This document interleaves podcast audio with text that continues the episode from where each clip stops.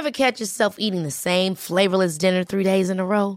Dreaming of something better? Well, HelloFresh is your guilt free dream come true, baby. It's me, Keke Palmer. Let's wake up those taste buds with hot, juicy pecan crusted chicken or garlic butter shrimp scampi. Mm. Hello Fresh. Stop dreaming of all the delicious possibilities and dig in at HelloFresh.com. Let's get this dinner party started. Even on a budget, quality is non-negotiable. That's why Quince is the place to score high-end essentials at 50 to 80% less than similar brands. Get your hands on buttery soft cashmere sweaters from just 60 bucks, Italian leather jackets, and so much more. And the best part about Quince, they exclusively partner with factories committed to safe, ethical, and responsible manufacturing. Elevate your style without the elevated price tag with Quince. Go to quince.com slash upgrade for free shipping and 365-day returns. Hey, this is Levins, and this episode of Serious Issues, a Weekly Comic Book Podcast, is brought to you by me, specifically my five other pod- my five Ah. podcasts, including this one. You know, I was gonna um buy you some tea as a like take care of your voice this week thing, but then I forgot. But that's as good as the present, right? Yeah, totally. The thought is always what counts. Plus, there's plenty of tea here. Yeah. Anyway, stop loads of tea. interrupting the ad, Siobhan. I paid sorry. good money for this ad. sorry. I've got five podcasts out there on the internet. This is one of them, and the other ones include Hey Fam, Old Raps, um, The Mitchin, which has been going on a long hiatus, and, Yeah. uh, is coming back, and all the small games. And guess what, Siobhan? All of those com- all those podcasts are coming out this week. I'm releasing one of those pod- uh, one episode of all those podcasts each day of the week. Wow. So today is serious issues. Tomorrow is the Mitchin. Mm-hmm. Wednesday is all the small games. Thursday is Hey Fam, and Friday is Old Raps. Cool. It's a lot of Levins. Lot elevens. And Big week elevens. If you listen to every single one of those episodes, there is a secret message encoded Oh for those of you. Uh, you know, you'll be rewarded. So uh, I'm going to give you the first part of the secret message. It is www dot. Whoa, that's that's almost convinced me to listen to all of them. but I lived with Mitch. I lived in the Mitchin. Yep. I don't need to listen to the Mitchin. R- Just because of that, but you'll listen to the rest of it. Yeah, obviously. Well, obviously, if you know what the, what www dot comes beforehand, the I think listening to the mention is a pretty integral part of the secret Yeah. message. So, anyway, special Levins week of podcast. Um, uh, please, g- g- you know, go give them a try. Maybe, maybe, that, maybe they won't be for you, but at the very least, you'll get a, a fun, stupid, secret message that could reward you with something even funner than listening to seven hours of my voice in one week. Which is already a treat. Okay, take it away with the show, serious issues. Thanks for the ad space. This podcast is part of the Planet Broadcasting Network. Visit planetbroadcasting.com for more podcasts from our great mates.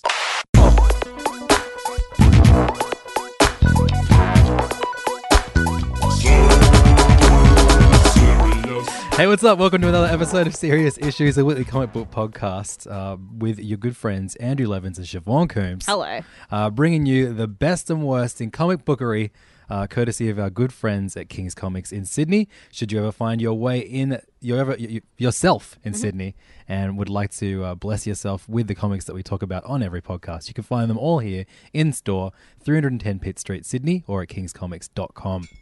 Um, we have an enormous show lined Ugh. up for you. Yes. Um, and uh, the the best thing about knowing that you're about to record an enormous show of comics is uh, um, is when you get to where you record and Siobhan says, "Oh no!" when you get there because you'd only read five comics. I'd only read five comics. I smashed like a lot of comics just then. Yeah, I was I was barely better than you this week. what a horrible thing to say. but uh, I, I'd read I'd read about twelve comics all up. Horrible. Uh, there were a lot of number ones this week. There really were, which is why I didn't get around to reading all my favorite comics like Venom and Quicksilver No Surrender. These are your favorite comics These now. are- that yep, those are my two favorite comics ever. Uh, the the hard thing about all the number ones is that uh, you know within every first issue you have to build so much of a world that people are you know going to commit themselves Yes. to and get into eventually. But when you're you and me, it and reading them one after the other in quick succession, it's like you forget have to forget the world that you were just building building. Mm-hmm. And then enter a new world of, that is about to be built for you. Which makes the issue too. Yes, a really hard prospect a lot of the time. um, but you know we managed. There, Absolutely. there are like 20 number ones that I read this week. Uh, and before we get to that, I thought we should start a new segment, Oh yeah. um, which uh, you can come up with a Ah, fun rhyme for it. Uh, I want to talk about some zines. Yes, please. because uh, some friends of the show Mm-hmm. um, have released new issues of uh, of their zines, um, and we're going to talk about them right now. Of course, if you don't know what zine is, a zine is like a you know a self published comic. Yeah. Um, Or it- magazine. It's short for magazine. It sure is. Um, and uh, I used to I used to make zines when I was younger. Yeah. And uh, I've been thinking about photocopying them all up because they, they were all comic based. You should I, do. I was thinking about doing like a best of crappy teenage 11s comics. you should absolutely do that. I would love to see I think those. like weirdly like angsty, but in that kind of like snotty teenage way. Like, I don't mean this to sound rude, but I can imagine. Yeah, definitely. uh, my, my, my zine was called "It's Very Pleasant." Oh yeah, I should, I should, I should go find it up. that sounds nice. Um, but the uh, the zines that I read this week are far better than "It's Very Pleasant." Even the "It's Very Pleasant" 2.5 issue that I released Wow. uh, for a, a a live punk rock show when I was a teenager. Pretty cool stuff.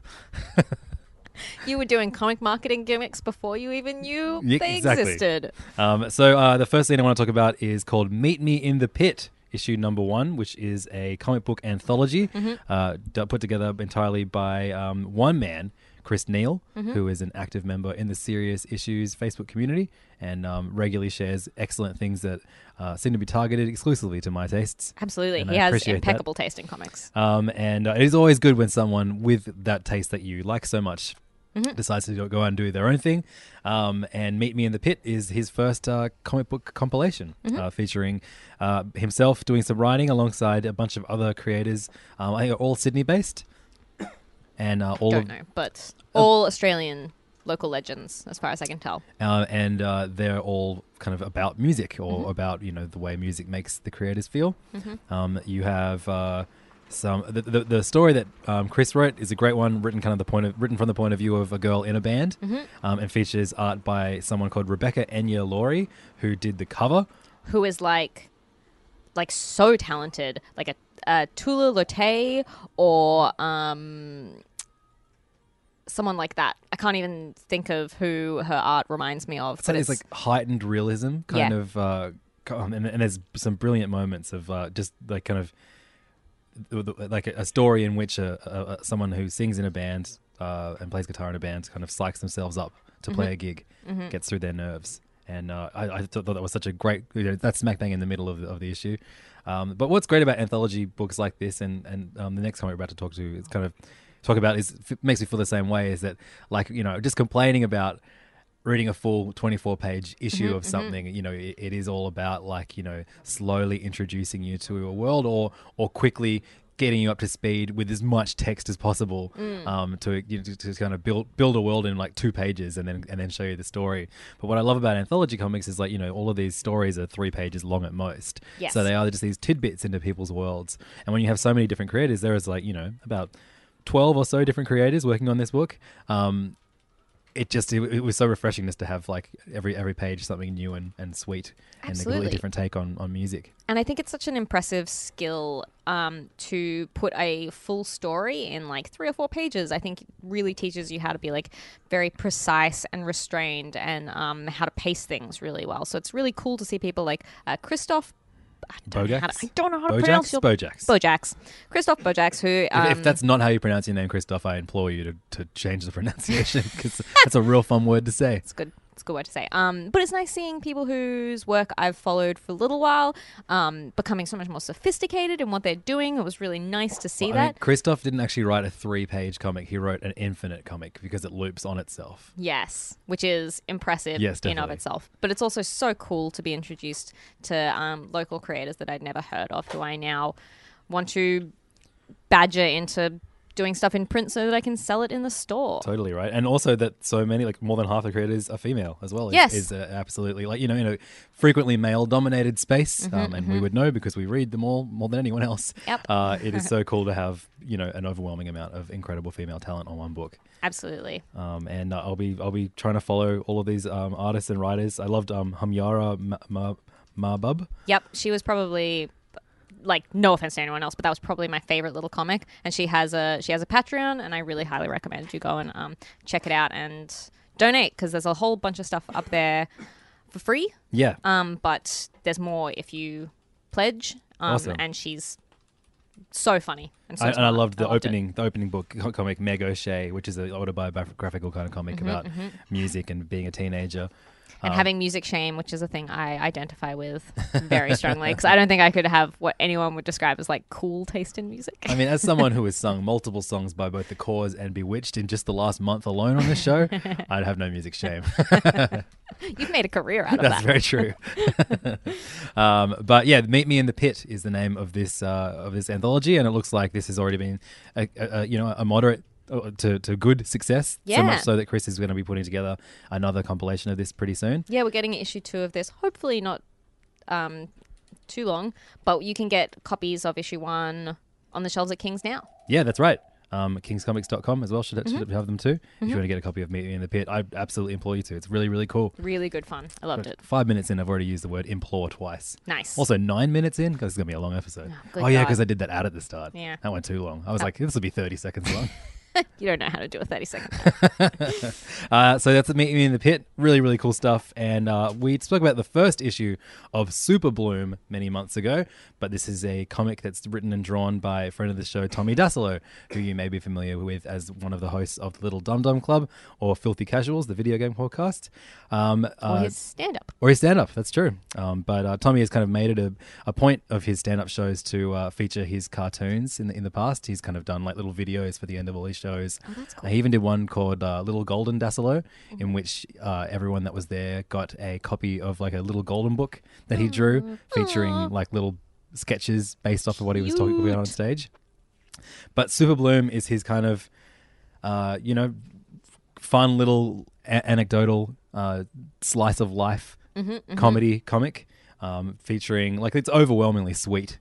There, Yes. there are there are small moments where he th- says the world is idiots. It's mostly cafe based. Yeah, it's, yeah, it's, it's, it's, it's Australia's premier cafe based comic. um, basically, Tommy draws on his iPad or digitally, um, goes to a cafe. And, uh, and and just kind of sketches stuff about what what he what he's eating and how that makes him feel. Uh, makes fun of the staff and different people that are also eating, indulging in the same thing he is. What's your beef with him, Tommy? Why? Yeah, come on. It's people just trying to have a fucking coffee, mate. Maybe maybe they're writing comics about you too, Tommy. If you've written a comic about Tommy assume. Send it to us. so yeah, don't send it to us. It's very um. The style reminds me of like, uh, is it like Peter Bagge? yes, that guy. definitely. And Those sorts of vibes. Yeah, and th- this would I can totally see like a this being like a this reminds me a lot of the yeah the, the kind of Peter Bagge or other Fantagraphics um, Mm-hmm, uh, creators who kind of wouldn't do would do almost like strip format um, Yes. comics where it's just you know uh, cute either cute or, or mean Mm-hmm, jokes um, that only take up a page or so of your time. Um, I think Tommy's art has gotten really really Way Like- better since the last issue. No offense t- no no offense issue about one, the last but issue, no I just but yeah, like, really impressive. really really great stuff and the, and this the, the colors and the printing of this uh, uh, Mm-hmm. are top notch too That's another thing I wanted to say about Meet Me in the Pit. It is probably the most like professionally put together local comic I have seen in a really long time, and that matters a lot. Definitely. Um, it looks gorgeous, and the cover is so incredible. Sorry, go back to talking about Tommy. Um, of wh- which the cover is also excellent. Yeah, it's a great I would cover. happily sell that at King's as well. yeah sure Tom, Ki- uh, Tommy get in touch with Kings Yeah, Tommy, send me an email. kingscomics.com I'm sure you're listening. serious issues at kingscomics.com um, actually he, sa- he said he was going to put us as a um, as a quote Oh, really? um, for on, this issue but he didn't so a- hopefully hopefully he'll an use asshole. it, hopefully he'll use the cafe based comic quote as one but yeah Super Bloom 2 you can get it um, at uh, at tommydassalo.com is that probably not um, he's at Dassalo on Twitter and Instagram um, and uh, you can get in touch with them there if you want to get a copy yeah, I might do that. yeah. Um, so yeah, check it out. Super Bloom and Meet Me in the Pit, two great local comics. Uh, you know, we really get a chance to talk about local comics because not that many of them are produced that make our way, make their way to our hands. Surprisingly. Um, but they, these ones are two very good ones that are definitely worth your time. Okay, all right. No, Let's do it. Let's do it. First things first. The longest edition yet. Uh, this was a week in which I, I and I look. There, there, there are going to be moments of personal crisis within this segment. I, I think I don't know what it. I think it is. Like I don't. I know how stupid it is to complain about having to read too many comics. I 'cause know. No one is imposing that I read them all. Exactly. On me. On me. It's just yeah. And even when I'm given the choice to not, I still do it. Yeah. Exactly right. I'm still like, nah, I want to. I want to do this, even though I didn't get around to reading them until today because I watched all of Queer Eye season two instead. Fabulous. It was a better use of my time. Wait, they've already made a second season of the rebooted Queer Eye. Queer Yes. Eye. Yes. It turns out I can't say queer, queer Eye. Oh no. Oh wow. Um, but let's talk about Okay. first things first, which is where we review all of the new number ones that came out this week. Yeah. Um, and uh, I want to start with Image because Image put out five, and as we all know, that makes them the winner. I think Marvel put out five too, but they always win. but Uh, we're all losers in this. That's true. So I want to start with a with a comic that I definitely really enjoyed. Great. Um, and is called The Weatherman, issue number one, written by Jody LeHeup, with art by Nathan Fox and colors by David Stewart. Of course, this came out through Image, um, a brand new series that doesn't tie into anything that came before it. Um, it's set on Mars in the future, and we learn that something happened uh, to Earth that killed most of it, Pretty much all of them. and uh, everyone living had to relocate to Mars. Um, and uh, this follows a kind of day in the life of a inept but lovable weatherman who uh, people tolerate and keep employed because he makes them laugh and remem- and reminds them of a time when uh, life could be laughed at. Time when life was silly. Mm-hmm.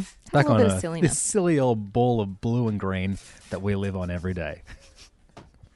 Um, but uh, this took, takes a really, really dark turn. Yeah, holy moly. and uh, if you are someone that does not like it when an animal with four legs and a tail Yeah. is brutally murdered uh, in a comic, then I would avoid this like the plague. Absolutely. I was not expecting that. And I suddenly went like, oh my God, when I was reading it. Because I was going to recommend it to Lynn, King's Comic staff member, who loves any comic with a dog in it. But now I'm going to say, Lynn, you absolutely should No, not avoid read this comic. Avoid this 100%, or you will cry. But that said, uh, the, there is a massive twist that's revealed shortly after that horrible moment. Mm-hmm. Uh, and yeah, what I initially thought was this kind of like fun, kind of uh, like comedy in spite of the grim, situ- grim situation the future has found uh, humanity in. Um, I realized this is actually a much kind of broader kind of sci-fi Yeah. almost thriller Yeah. comic um, and I'm, I'm, I'm eagerly awaiting the second issue because of Absolutely. those last few pages Who did the art on this? uh, Nathan Fox okay, cool. Because Jody, uh, Jody LeHeup, Yep. is that how you say his name? Yep. He wrote Shirtless Bear Fighter. Oh, cool.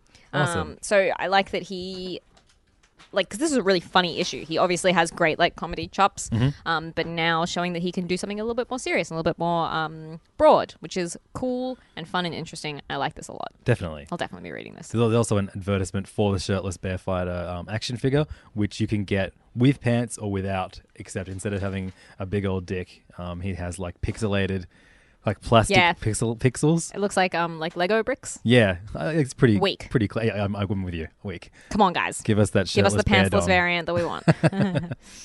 that no one wants except me. Um, so yeah, um, I would highly recommend The Weatherman issue number one. Yeah. Um, and uh, yeah, like really keen to see where this goes. Will it keep the the comedy as present as it was in this book until the last five pages, or will this be now just like a kind of now just this really grim, serious Yeah. book about about genocide. Woo! um, that final page is insane. Yeah. Great book, The Weatherman. Um, highly recommend this series Mm-hmm. to everyone, unless you uh, love dogs or something stupid like that. Something insane like that. Um, Proxima Centauri is the next uh, book I want to talk about, written and drawn by Farel Dalrymple. Um, what can you tell me about Farel?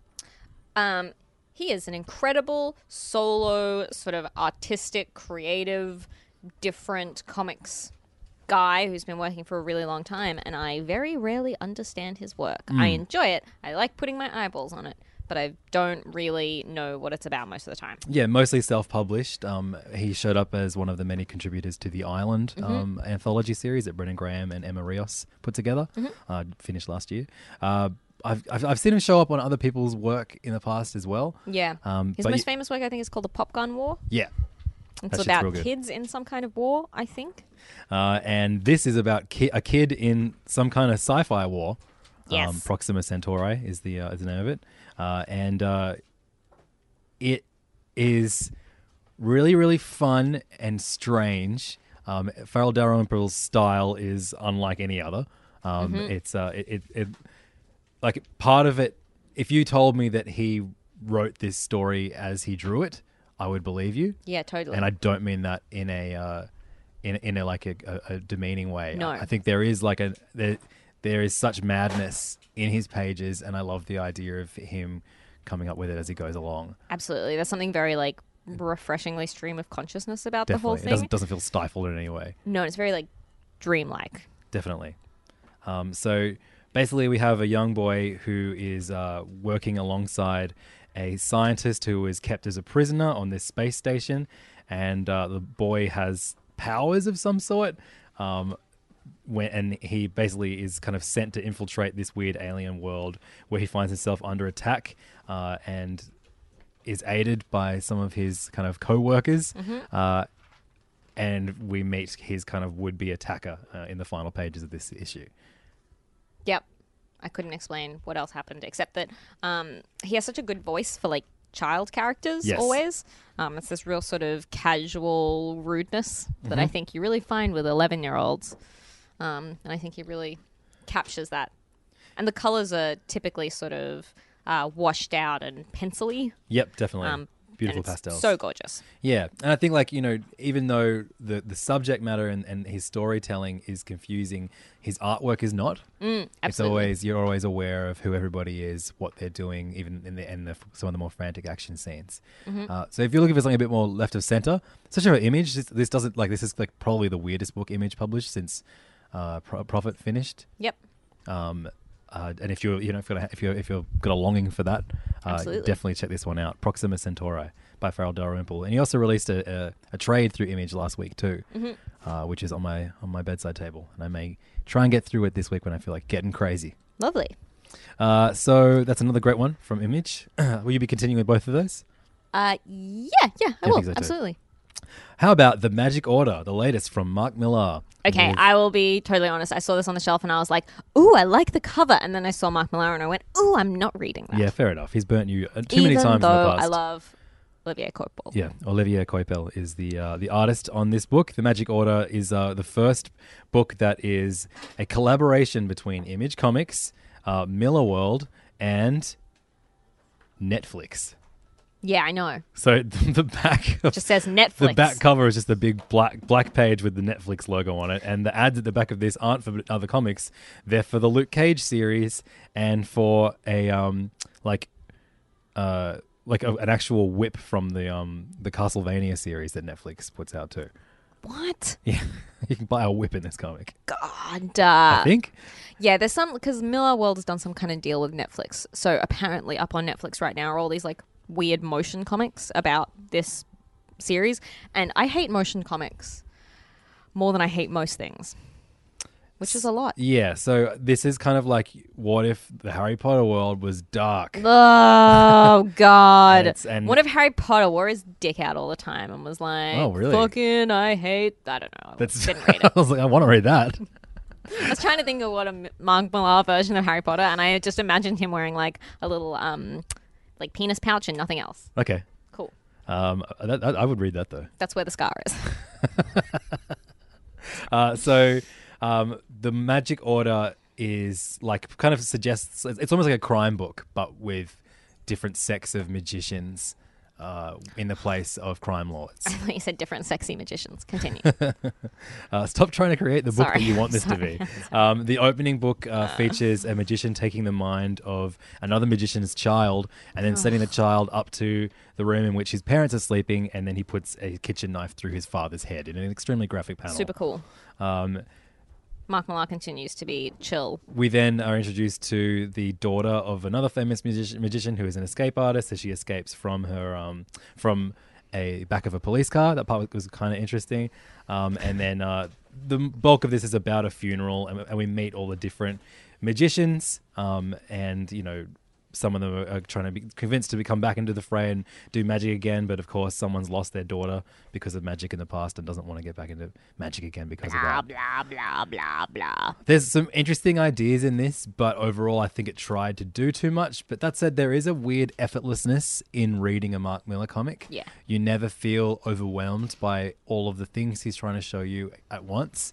Um, and while I would say definitely the dialogue is bad, I think overall his plotting isn't. Yeah, Um, yeah, yeah, yeah. He's like, he's obviously really skilled. And Definitely. he's very smart. I just don't like his voice ever. It's, Yeah. Yeah, there's some moments in this that I. I, I can see you just like just shredding the comic in front of you as you read it. But um, Olivia, Tearing it apart in a rage. Olivia Coipel's um, uh, artwork is tremendous. So beautiful. Um, the colors look gorgeous Well, as that's, well. that's David Dave Stewart making his second appearance in this uh, edition of First Things First. It'd be funny if and Dave Stewart was the colorist of Super Bloom too. Dave Stewart did the um, cool King's Comics exclusive variant that we're getting in for Amazing Spider-Man next week. oh, cool, awesome. It is cool. Who did the actual art? Uh, no, he, Dave Stewart. It's Oh, all he- Dave Stewart. Oh, that's awesome. yeah, yeah. He did the cover. Oh, looking forward to seeing that. Yeah, it'll be nice.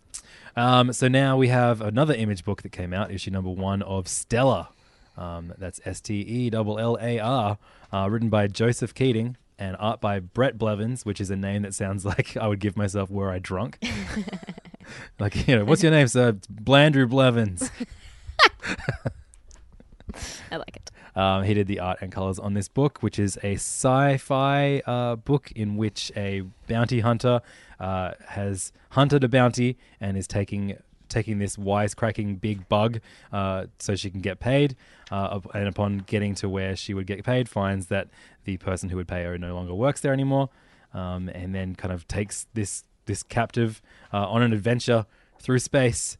Um, and I don't know. We learn heaps about this, the galaxy in this. You know, there are a lot of big explosions and heaps of people die. And we learn that the main character, who we've been following as she carts this uh, captive around, is a bigger part of all the destruction than uh, than we initially thought. Yeah, some kind of like evil superhero. I thought the art was pretty pretty cool, especially the colors. I love the, the color palette of this, but overall, uh, this is not my kind of book. Um, you know, I did like it, and I might give it another issue to see if it goes somewhere a little bit more interesting Um, yeah. Uh, so if you were looking for a science fiction book, uh, with a sexy leading lady and a mystery at its core. Stellar, number one. Uh, final one we're going to talk about is a zero issue of uh, of a, a, a, a forgotten life, Rob Liefeld uh, uh, property called Bloodstrike. Um, Bloodstrike was a book, of course, uh, published uh, probably to, to great printing numbers in the 90s, uh, featuring an extremely muscu- muscular, pocketed man who, on the cover of this, looks like he has like a 10 pack. um, but yeah, uh, you got the Liefeld variant. ah, beautiful. Lucky you. Actually, that's pretty good art for life. It that's A, that's a really good cover. Yeah, Um, and I this think it's been improved by coloring. this uh, this zero issue is called Bloodstrike Brutalis, and uh, the interiors um, have been drawn by someone called Michael Fiffe. the entire the entire thing is by Michael Fiffe. So The s- story, art, colors, edits, everything. Um, but then it says extremists, and there's a whole bunch of other people like listed as like I think they might be the Collaborators or- people who created them. like Ed Piskor, as in like Hip Hop Family yeah, Tree. He's one you of know them. what? I don't know. Paul Maybury, Ed Piskor, Benjamin Marra. Um, these are all like really great indie comic creators. Yeah. So I, I'm not sure what their involvement is on this because uh, yeah, if you if you if you turn the page and have a look, um, uh, this is not what you would expect from a um, a '90s uh, like kind of comeback for for a you know image character. This is very much in the same uh, same same kind of field as like your, your, was it Copra Copra? Well, that's It's oh that's oh the same dude is it? yeah. Fuck, Michael right. Fiffe is um the creator of Copra, Right. And a- a couple of years ago, they did like with Prophet. Um, Brandon Graham brought that back, and Glory. Mm-hmm. Um, I can never remember who did that, but I own the oversized hardcover because I loved it so fucking much. Um, and so taking old Liefeld Joe Keatinge creations, was a writer on that one, I think. Yeah, Yeah. I can't think of who did that though. Um, taking old Liefeld creations and sort of revamping them with really cool indie creators um, really appeals to me. There's a really sort of grimy underground cool feel to this issue and I really loved it. The art is absolutely terrific. Yeah, Like, the story is borderline incomprehensible. yes, uh, But yeah, cool as hell. I enjoyed the ride anyway. definitely, and I love the the inking and colors throughout this is so awesome. Um, it's it's kind of like a. It, it- it's honestly, it just it, it is like a pastiche of '90s uh, image comic madness, um, and I think any attempt of us trying to explain what kind of plot is would is, is doing a worse job than just saying it's a tribute to Yeah. the way comics used to be. It's just a, a mercenary shenanigans, deaths, weird timeline changes. I don't really Other, understand what's heaps of other on. superheroes and supervillains, Bad violence. guys doing cocaine. the evilest drug of them all. Um, yeah, this is like terrific fun. Uh, even though you're right, I did not make any sense of the uh, the, the the the plot throughout it. Yeah, but it's a zero issue. I'm pretty sure it's just introducing us to various characters. Um, and now we're going to see the team out doing some merc shit. Hell yeah. I love the character of Foreplay. Who's it? Someone that has four arms. She's a lady with four arms. Um, what I really enjoyed though was the uh, at the at the final um, like a few pages of this uh, are a um, oh wait it looks like Ed Piskor is going to be doing a Team Youngblood book as well. Yes, please. But then That's I- so great. Well, I don't know what this final there's a, there's this final three. I guess this must be from it. It's a it's a like there's, there's a bit of there's a backup comic set in the 70s that I really liked too. Um, this is a cool little anthology of of, of, of fun 90s Liefeld celebration. Absolutely. Because say what you will about what they were at the time, but they definitely they definitely influenced a lot of great creators that are existing now. Yeah. Yeah, hell yeah! Those are the image books that we uh, talked about. They sure were. We've got more Sure image were. books coming along later on in the show. Uh, we've got a few other number ones, more than a few. Uh, DC released one, two, three number ones this week. So let's talk about them. Starting with Plastic Man, number one, written by Gail Simone, um, with art by Adriana Melo, colors by Kelly Fitzpatrick. Uh, Plastic Man is someone that has been missing from DC continuity up until recently, when we saw him uh, perfe- uh, appear in egg form uh, in the uh, Dark Nights Metal series, and then again on the Terrifics book written by Lemire with various artists. Um, but uh, yeah, when I heard recently that um, Gail Simone was going to be doing a mini series featuring Plastic Man, I got very excited. Um, and uh, this first issue was a lot of fun. Yeah. I like I love Gail Simone, but I was even like not that excited for this series. I was sort of like, oh, I don't know if the artist is exciting enough. Um, but I, I really enjoyed this. It made me laugh. Genuinely, Gail Simone is so like I feel like she's just really let rip in the last like couple of years, and she's just hysterically funny now. Yeah, and, definitely. Like, oh, dark. oh, that said, no, Secret Six is, was maybe the first comic that I ever read that made me laugh out loud while I was reading it. Ragdoll is so funny. Yeah, definitely. Um, and yeah, I, I'm with you. When I when I I didn't dislike the art when I saw the previews for it, but for it, but it just looked like kind of DC house style. And as I read this issue, I was like, oh, that actually works really well for this because really. Plastic Man. Uh, across multiple opportunities, uh, masks himself. Uh, you know, Plastic Man is a is a shapeshifter essentially, and at one point masks himself to look like a Plastic Man version of Wonder Woman. He uh, he works in a strip club where strippers dress as uh, different uh, superheroes and superheroines. Which is a concept that I've been trying to sell to a mutual friend of ours for a really long time. Um, It's like like a superhero strip club night. yeah, just like just a um, just a one-off night. I think it would sell really well. Know, people go to those bizarre Star Wars burlesque shows Exactly. in droves. Absolutely, Leon Um, Smith. We got to talk.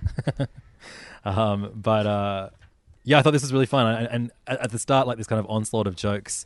Um, you know, I don't I don't expect this level of humor from from Gail Simone books. Um, but uh, I, I, I, I gelled to it pretty fast. There is a darkness beneath it all. Um, this book is less about Plastic Man and more about Eel O'Brien, of course. Uh, the man who Plastic Man was before the accident that turned him into Plastic Man, um, as we see him try and uncover as Plastic Man, like he kind of goes undercover as his old self, Eel, Eel, Eel O'Brien, to try and uncover a murder, um, and then finds himself as the main suspect in that murder by the end of the issue. Um, this is a lot of fun. Yeah, And- really good fun. Gail Simone clearly having a lot of fun with uh, with the character and, and the fact that this is something that can live on the outskirts outskirts of DC continuity and, and have fun with DC f- lore in general. Absolutely. Um, and I really enjoyed um, the art by um, Adriana Melo. I thought did, did a fantastic job. Agreed. Absolutely agreed. I find this really hard to fault. Yeah, great first issue. Um, now we move on to Hawkman issue number one, which was written by Robin Robert Venditti, who I know better for doing Valiant comics and some Green Lantern stuff in the past, uh, and uh, Bryan Hitch on pencils.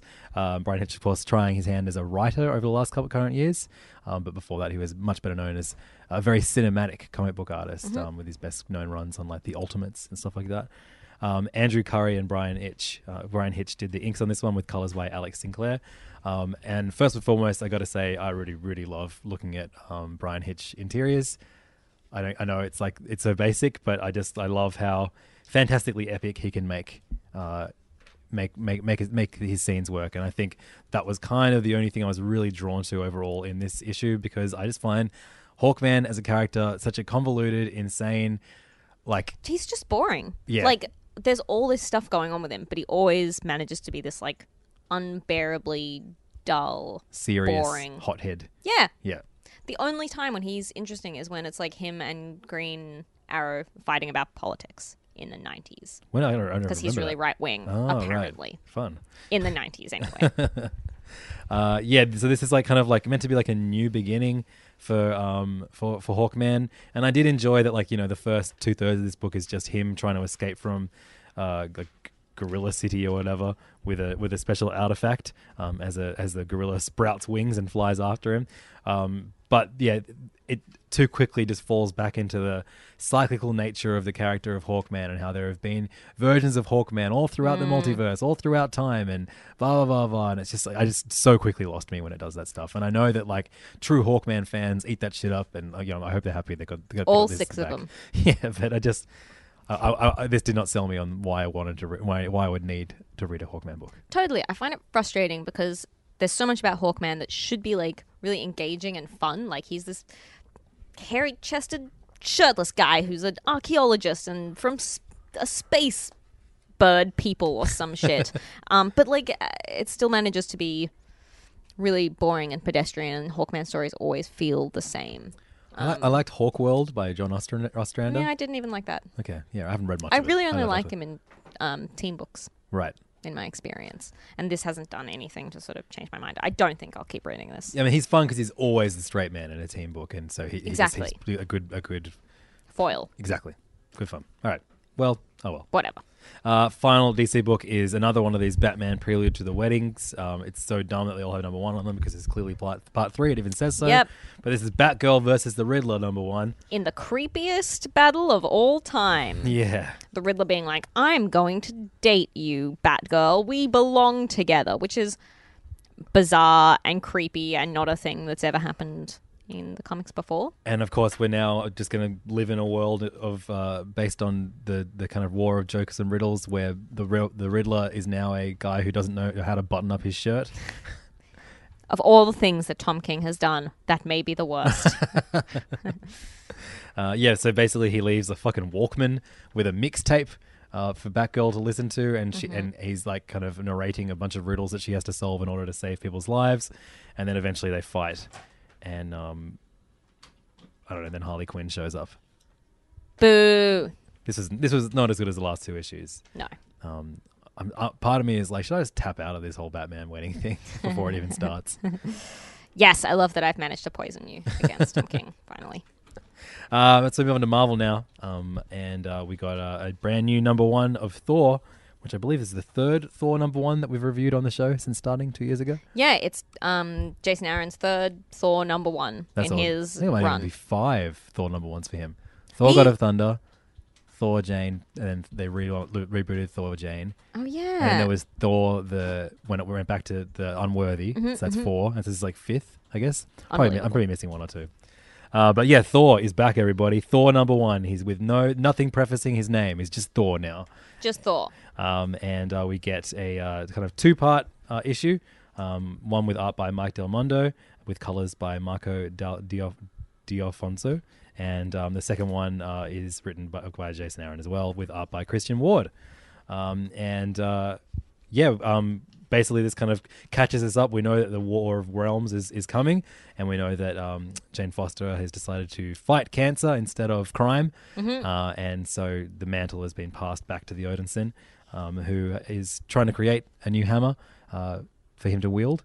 Um, and uh, in this one, we see many, many hammers come to his aid, and all of them destroyed in seconds as he tries to uh, reclaim a bunch of artifacts that were um, scattered across the universe when, uh, upon the destruction of uh, of Asgard. and who have been being protected by the Juggernaut, which is always my favorite way to open an issue with a fight with the Juggernaut. Yeah, especially when it's drawn by Mike Del Mundo. Yeah, art was awesome on this. Um, we also see great great moments for Namor, um, Thori, the uh, the satanic fish. Uh, so not fish, dog, Dog, dog yes. that um that uh, has been following Thor around since um. I think he's like he's a Kieron Gillen creation. That dog. I think so. Yeah, from the Journey into Mystery run. Uh, but he's in it, and one of the one of the go- the, the the surviving goats. Um, we see Loki show up, um, but it's hilariously it's like a it's pretty different Loki to the Loki that showed up in the also written by Jason Aaron Avengers comic recently. Um, Yeah, I so like want- it. I, I like it too. It's just funny that you know he, that, that, that he's the kind of main one of the main characters in both of those runs. Totally. I like how um mutable his version of Loki is. so changeable. Oh yeah, hundred percent. So good. And I love the Christian Ward illustrated um, story. I love this future Thor with the three daughters or whatever. Granddaughters they are, of Thor, yeah. Um, so fun. So, fun, and this is something that, that that Jason Aaron has been peppering his stories with since he started on uh, the Thor Thor God of Thunder book. Mm-hmm. However many, like five, six years ago now, um, as part of the all new, all different Marvel. Um, and it's always great to kind of jump jump into the future and see. Um, and I love so that the kind of the drive of this story, which we're not going to see a kind of a sequel to, um, or sorry, a return to this story for quite a few weeks. Um, that we that we continue in Thor issue number five, but uh, basically, while he was do- putting so much effort in, into saving Midgard, the rest of the universe has been destroyed and killed around Thor. Um, so yeah, pretty fun, really fun stuff. And that last, that final page reveal was excellent. Really, really cool. Really good fun, really silly. And that's what this this whole run has just been about having so much fun with you know Thor and all the characters within it, and also all the other people in the Marvel universe that he he meets on his way. Absolutely. Um, I, I think it looks like the main story is going to be uh, it, it, like with Thor and Loki stuck in hell, Mm-hmm. which is a lot of fun. And eventually we get a big war of realms. Uh, so Yes, there's please. non-stop action in the future in Thor's world. That's for sure, Siobhan. Absolutely. Great first issue. I love. Like, like I, I would be happy if Jason Aaron wrote Thor until he keeled over and died. Agreed. Thor or Jason Aaron, either or. Both. They both die. When- Mutual death. When when when when Jason Aaron dies, Thor dies with him. um, another is, um, number one is the first annual uh, of the Marvel two in one series, which is the Thing and uh, usually the Thing and the Human Torch, written by Chip Zdarsky with various artists. But for the annual, we have the Thing and the infamous Iron Man, aka Victor Von Doom in the Iron Man suit, which I think this is like kind of like a last hurrah for this era of the character. Uh, written by Chip Zdarsky with art by Declan Shalvey and Jordie Bellaire. Um, this is uh, just uh, just everything I want in a comic. yeah, this was a great issue. It is like it is great as an annual because it stands alone, but it also ties into really directly what is going on in the current two in one series, as well as tying into Hickman's Fantastic Four run and Secret and Wars, exactly. It was- and everything. and he nailed it. Absolutely nailed it. This is maybe my favorite thing that Chip Zdarsky has written so Yeah, far. and no like no jokes. Yeah, like, it, it- but at- at no point was I like, "This is too dark." Where are Mm-hmm. the jokes? It was just a, a really well written story, like with incredible dramatic moments. I mean, it helps that he's got the power of being able to show us Reed Richards or a version of Reed Richards again, because that's something that I've missed so much from, from comics over the last couple of years. That seeing him is such a powerful image. Mm-hmm, Absolutely. um, and uh, especially when you it's you know it's a one on one conversation, or not even it's like a one on one on seven conversation between Victor Von Doom and various Reed Richards. Mini Um, reads. yeah, bringing bringing back something from the excellent uh, Hickman run Mm-hmm. of the Readerverse. Um, but uh, man, I've I, this was just so good. It had incredible, like stupidly high concept science fiction ideas. Plus, like just incredible character development moments for Doom. Yeah, definitely. Like you know, and, and without changing his character too much from what he was before, which is Yep. what Bendis's kind of like was was a little bit doing doing a bit. Mm-hmm. Um, but uh, man, I, I I loved this, and if this is if this is the last time we, we'll see Victor Von Doom in the Iron Man suit, this is a good farewell to it. This is a su- Absolutely. super cool issue. really really good oh and oh no What is it? i thought for a second i looked um is declan shalvey the next artist for two in one I don't think so. Hmm. i'm confused anyway That doesn't look like that. That's a that's an Art Adams that's an cover. Adams cover but Yeah. I can't tell if the writer artist stuff is about this issue or next issue I think anyway Shal- a pretty busy dude. I reckon this was like this is an absolute treat that we were able to get it. I mean, I know he, that you know Shalvey is a very stylized artist that not not a lot of people gel with, especially on superhero comics. But he's Yeah. absolutely my kind of artist, and it was such a thrill to see him draw all these characters. yeah Yeah, great issue. very very good super super good issue. Um, that's the Thing and Infamous Iron Man Marvel Two in One Annual Number One. Uh, so Siobhan, there have been some funny moments throughout this the history of this podcast, and Mm-hmm. most of them reveal revolve around us uh, reviewing comic books that were written by rappers or R and B stars. absolutely Who could forget um, the the the Rae Sremmurd Valiant book with Shadow Man? it was amazing I'd forgot everything that happened in it. it had also, Rae Sremmurd in it uh, who could forget when I read the graphic novel written by Black Eyed Peas for Marvel about zombies? i could I, I wish I could. it was a lo- it was a slog.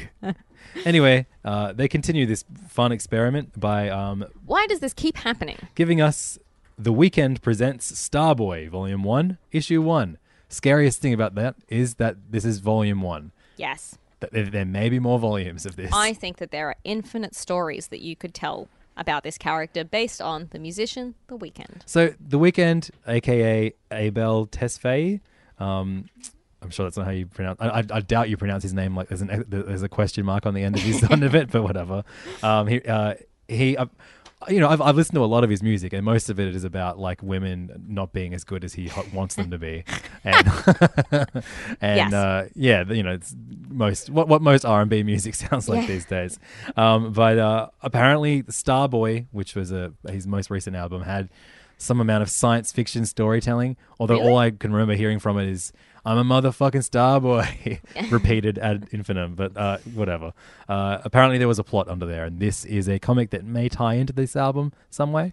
Um, this was written by Abel himself alongside Lamar Taylor and Christos Gage, with art by Eric Nguyen, colors by Guru FX. Um, yep, published by Marvel. Um, and so Starboy is almost like by numbers origin story for how Real for a numbers supermo- origin story. For, for how superhero gets you know gets started. Mm-hmm. Uh, you have uh, the death of his father. Um, you have him shoved into uh, like you know some uh, some like crazy invention that no one knows what will happen once Yeah. he's shoved in there, and then he You have gets some like overly evil, uh, people in artificial intelligence gone rogue Yep. shit going on. You have a ultra wealthy playboy hero who just doesn't feel fulfilled by his life of partying and women and cheap blah blah blah blah blah blah. He's just no one understands him because he's so rich and handsome. But he loses everything at the end of this book in issue, Siobhan. Good. And then he emerges as the motherfucking Starboy. You know what's the weirdest part of this is there's like um they do the classic thing of putting uh like in universe ads yeah, I. I'm always a fan of that. I do love that. Yeah. I always love that. But it's got really poorly drawn, sexy, like a sexy lady section of Yeah. like, oh, here's some sexy women that you can hire with their terribly drawn boobs. And in my head, the Weeknd drew them. Oh, right, cool. That's what I assume happened here. And, and all of this entire book exists just so he could get his uh, his poorly drawn boobs published once and for all. Congratulations, Abel. Um, outside of the poorly drawn boobs, the artwork by Eric Nguyen is pretty good. You know what? This is actually not that bad. No, I expected this to be so much worse than it was. And I'm almost compelled to read issue two. I don't. I I'm- might just do it I'm to gonna, annoy I- I'm- myself. I'm, going to sit it sit, sit it out. But yeah, this this is a lot l- less terrible than I thought it was going to be. a lot less terrible. It's just kind of mediocre. But if this is, you know, your if you're a, if, if a Weeknd fan picks this up, like having never read a comic book before, they might be disappointed by a lack of like women doing you wrong and being a sexy man or whatever his music is about. there's a lot less, uh, you know, uh, musical guests on this than you would get on an average Weeknd album. Yes. So they might be like, "Where's Drake?" Yeah. Where's Drake's comic about his illegitimate child and the Toronto Raptors? Um, what's up with like uh, you know Marvel being such a quintessential New York imprint and exclusively publishing books from featuring rappers that do not live in New York? That's a good point. Are the Marvel offices still in New York or did they move? They moved. Are, are the comics still very much New York? Well, I mean, it, I mean, it, you can move Marvel offices wherever the fuck you want. Every single comic they put out, put out pretty much Yeah. is set in New York City. Yes. They still have the spirit of fucking Stan the Man. And like you know, they gave us a Black Eyed Peas book, and I know that they're initially Black New York rappers, but they, you know they're, they're far more better known as LA rappers. Star uh, Weeknd is Canadian, I think. Like, sure, I don't know. Like, give Fifty a call. I'm sure Fifty Cent. I would love to see the insanity. Like Yeah, that that same. like like Fifty Cent just write a story and then just get like a top tier Marvel artist to draw it. See, this is why you should be an editor at Marvel because I would much rather read that. I think everyone would much rather. also, like that. if you're gonna give a rapper like you know publishing rights or whatever, Hmm. be like you can also put any of our characters in it. Because how much better would it be if it was like the Weeknd writing Daredevil? Like imagine it's like we, the Weeknd's like and Elektra's there and Kate Bishop Hawkeye's there and then we all fuck and we make an album together and I'm the motherfucking Starboy. Print it. I would read that. but like, what's up with him just creating a character that's like got his face, but not? It's not ba- like it's not him. Well, I mean, look, you know, As a different person. but he person. is Starboy in the in his album. He's still singing about himself. Mm. Yeah, because even in even in space, Siobhan, the women will do you wrong. Another Marvel book that came out this week is uh, Marvel Rising Alpha, um, issue number one. This has been uh, written by Devin Grayson with art by um, is it when there's an S on the end? It's Jorge, right? Fucking, I like George. Georges, Jorge Duarte, uh, and colors by Rachelle Rosenberg. Um, and this is a team up book between uh, Doreen Green and Kamala Khan, aka the Unbeatable Squirrel Girl, and Ms. Marvel. Um, and the quite fun concept behind it is that um, Doreen Squirrel Girl has uh, started teaching an extracurricular class at the same high school that Ms. Marvel attends. Mm-hmm. And the two of them have to fight crime because there is a another girl at this school who, after um, going through terrigenesis and becoming an inhuman, has the power to pull things out of video games. Mm-hmm. Yeah. So look, there were there were parts of this I liked, the concept especially. Yes. I, I love Ms. Marvel. I love Squirrel Girl. I want to see things with them together. Absolutely. Um, and I know, you know, I, I take a deep breath before reading a book written by either uh, written about either of those characters that isn't written by Ryan North or Mm-hmm. um, uh, G. Willow Wilson. that's right, Jerry Willow Wilson, the creator of Ms. Marvel, um, because you know it is so hard to nail the tone Mm-hmm. after getting so used to it in their in their original books. But I thought Devin Grayson did a mostly good job of, Agreed. of dialogue uh, in this. But I just I'm never interested in reading a book that's kind of even though as someone I, lo- I love video games, I don't need someone whose power is to pull things out of video games to fight in this world. Yeah, I know. Yes, I do broadly agree, but I feel like I am not the target audience for Yes. this book. I think the target audience for this book is young women who play video games. For sure. And I am super psyched that Yeah, Marvel definitely. are like see that that is a market and are doing something to um, appeal to it. And I think that they did. I really like the art. Yeah, me I too. think that um, Jorge does an incredible job of doing like different female body types, um, and it's really cute and fun, and like the colors are gorgeous. It's really bright. Um, I think that uh, Devin Grayson does an amazing job at Squirrel Girl. Um, dialogue and I think the moment where she sort of goes ah Kamala I figured out your secret identity and Kamala Khan's like oh no and she's like you're that fan fiction writer that I love Yeah, yeah, that's right. That was great. Great moment. Um, and yeah, so I, I kind of came to the same realization you did at the end, like, Yeah. hey, maybe I'm not the target audience for this. But then I read that the uh, this is like the prelude to um, a comic. First, we get um, Marvel Rising, Squirrel Girl, and Ms. Marvel, which has been written by Ryan North, and then we get Marvel Rising, Ms. Marvel, and Squirrel Girl, which has been written right, written by G. Willow Wilson. So Oh, cool. I thought I was going to tap out, but I'm I'm tapped back in, baby. Yep. you got me. absolutely is Marvel Rising a video game I don't know. I mean, if look, if there was a I don't know what this is if there was a Ms. Marvel and Squirrel Girl video game, I'd be playing that twenty four seven. So let me know. I could, I could, I could do with it no- like with another idea. distraction in my life for sure. Uh, final Marvel one, final Marvel number one this week was Deadpool Assassin. Which you told me to stop reading halfway through. Um, Well, So just because you like go for it. this is the opposite audience to young girls who game. This is old men who game, I guess. but this is written by Cullen Barnum with art by Mark Bagley, John Dell, and Edgar Delgado, and is kind of like you know ignoring most uh, continuity regarding Deadpool over the last five years. And this is just a straight up him being an assassin, working for an old friend, killing heaps of people, making less jokes than you would usually expect from a Deadpool book, uh, and also less funny jokes. featuring way more blood than you would expect from a Mark Bagley um, book. But you have to say, like, Cullen Bunn is quite good at doing the the fourth wall breaking um, Deadpool stuff. Mm-hmm. Um, as he, he like, I, I like it when he always gets Deadpool to narrate his own books. Mm-hmm. That's fun. But overall, like you know, I, I I'm not that big. I'm not a big enough Deadpool fan to want a kind of what looks to be like a almost series of one shots in which he pulls off assassinations. Yeah. Not for me. Not my bag. But like, it was pretty pretty competent all the way through. There you go. Competent. Competent. Excellent. Um, so these next two books um, uh, brought brought on an existential existential crisis in which I felt my age for the first time. Hey, I'm Ryan Reynolds. Recently, I asked Mint Mobile's legal team if big wireless companies are allowed to raise prices due to inflation. They said yes. And then when I asked if raising prices technically violates those onerous two year contracts, they said, What the f are you talking about, you insane Hollywood ass? F- So to recap, we're cutting the price of Mint Unlimited from $30 a month to just $15 a month. Give it a try at mintmobile.com slash switch. $45 upfront for three months plus taxes and fees. Promo rate for new customers for limited time. Unlimited more than 40 gigabytes per month. Slows. Full terms at mintmobile.com.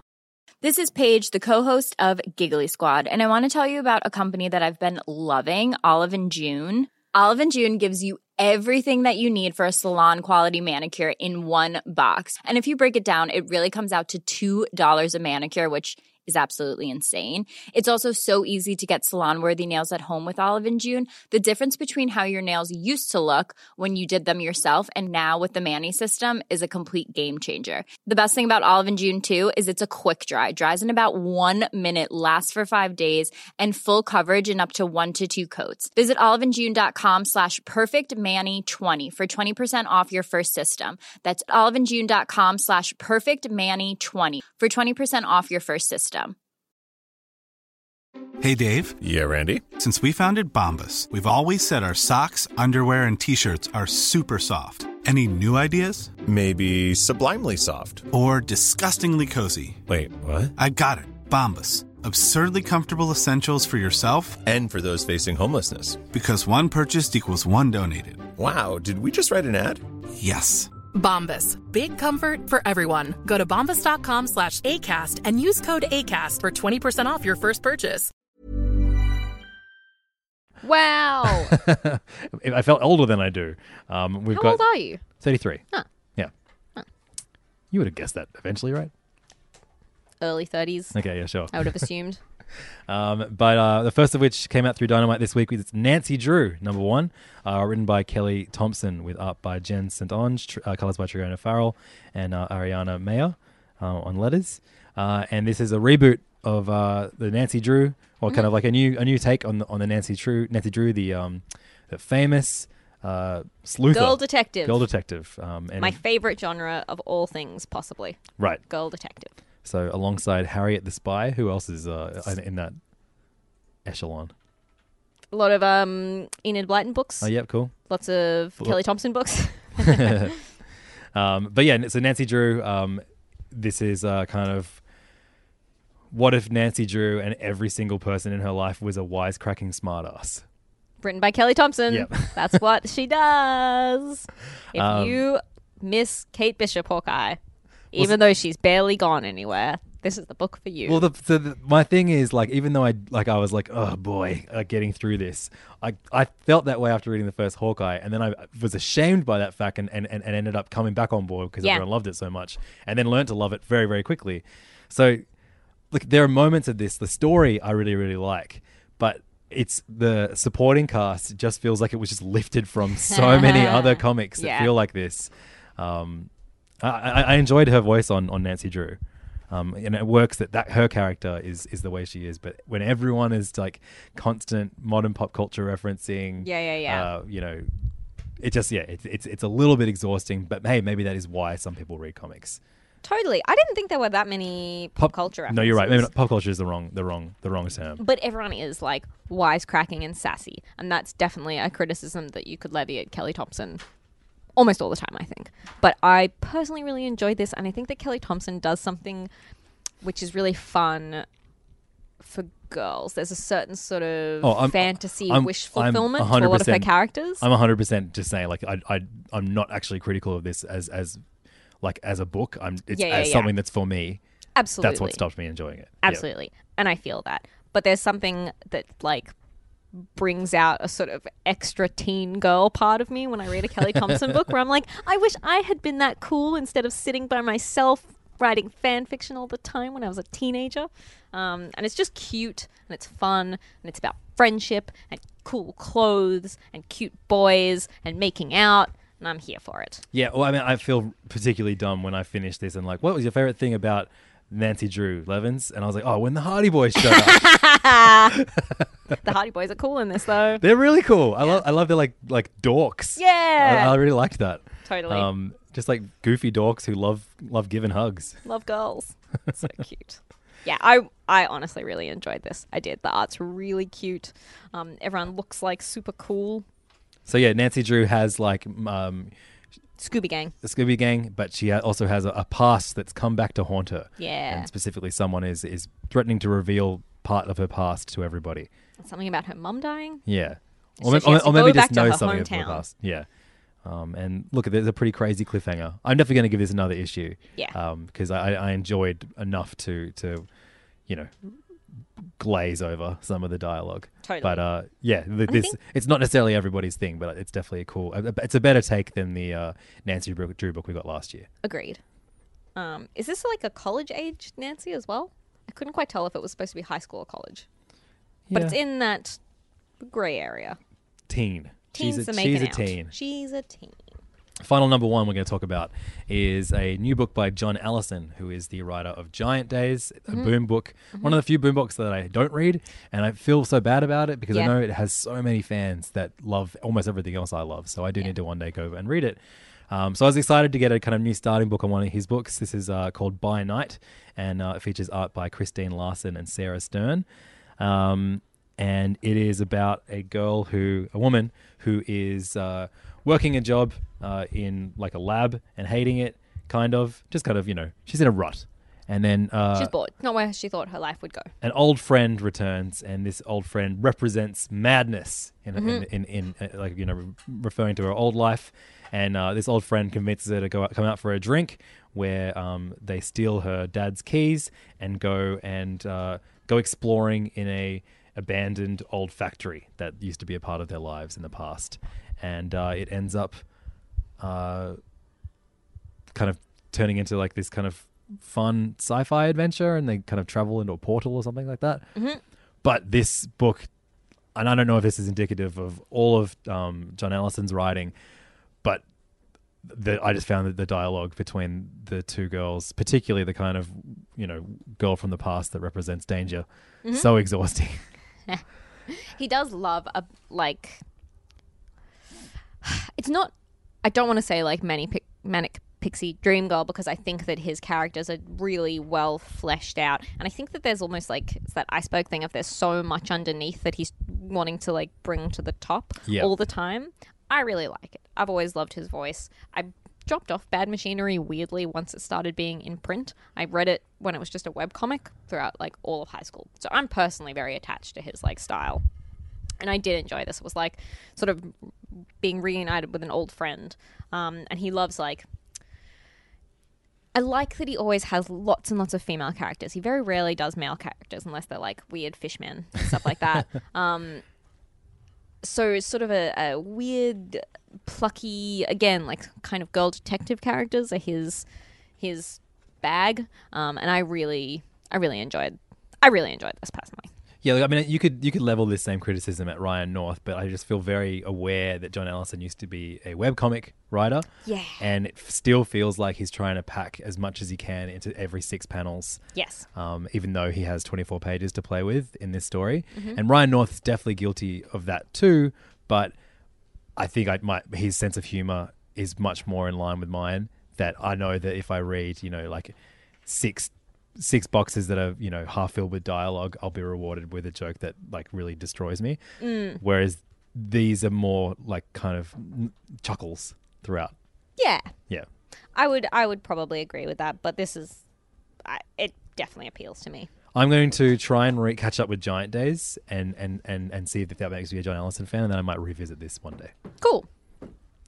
That everybody reading. was a very long edition. Oh of- my we've- we've God. hit the hour mark already of uh, of first things first. And if this is your first episode of Serious Issues, uh, you'll know that if you ever want to get into brand new series, first things first is a great way to, uh, to, you know, to, to, to find out what new series are out there because we reviewed all the new number one nuns every single week. Mhm. Um, and if you want to discuss those books or any other books that we talk about on the show, the best place to do that is on our Facebook group, which is facebook.com slash groups slash serious issues podcast. And Mhm. you'll find us and thousands of others who love uh, talking about comic books every single day at all hours of the day. Absolutely. About all kinds of comics. It's great It's fun there. so much fun. Old comics, new comics. Old comics, comics from the future. Hmm, wow. Um, so now we play a very cool game called Roll the Dice, except we Ah. roll the dice all the time. We have a weird spinner thing. Yes, but I haven't written the things on them. But we could just arrange comics around it in a circle. Okay, cool. it. Okay, cool. So normally we would roll the dice to decide whether we we review Marvel, Image, or DC. Uh, but instead, and and, and of our, one of our listeners, Brad, gave us a very cool three-sided die that allows Mm-hmm. us to do that as uh, conveniently as possible. But um, one of our other listeners, Ben. Ben, uh, send us a spinner. So what I'm going to do is artfully arrange. I've got DC on one side. I got Yeah. I got Marvel on the other, and uh, and I got Image at the top. And I'm going to Nice. spin this spinner, and wherever wherever it stops is what we're going to talk about first. And it looks like we're going to talk about DC first. All right. And then after that, we're going to talk about ooh, where are we Oh going my with the god, spinner? it's so much more dramatic. DC, then Image, then Marvel. nice. Thank you so much, Ben, for a very cool. That's actually really cool. It is actually really cool. Yep, cool spinner. Everyone, uh, spinners are back. Everybody, I use it all the time. not fidget spinners. What would you call this? It looks like this. Did he 3D print this for us? No, he said he got it as like a bonus in some Box of cereal. like a like some video game that he pledged on Kickstarter or something. Okay, I fun. don't know. Awesome. All right. Well, let's talk about uh, DC. Well, that's heaps weird. One of my, I, I, I must have said Siri something. Oh, and- weird. And, then uh, it started calling a Ben in my phone. Oh, no.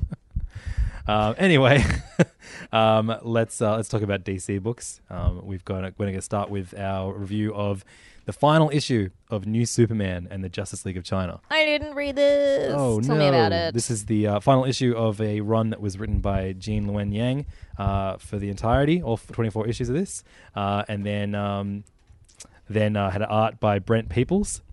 Good name. Um, and uh, this book was yeah, it started out as New Superman, a brand new Superman of China, uh, and then we met uh, the rest of the cast that would make up the Justice League of China.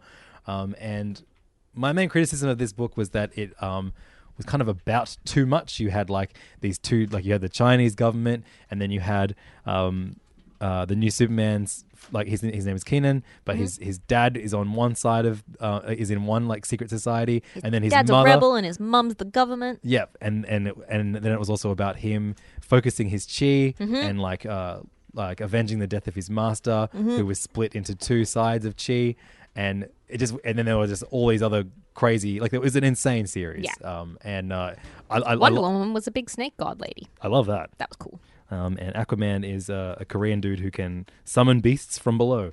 Pretty Um, cool. Real, real fun stuff. But this book was just pretty much all about Kenan Kong um, and uh, the the t- like basically tuning his chi and um, and and making amends with that he will never be perfect.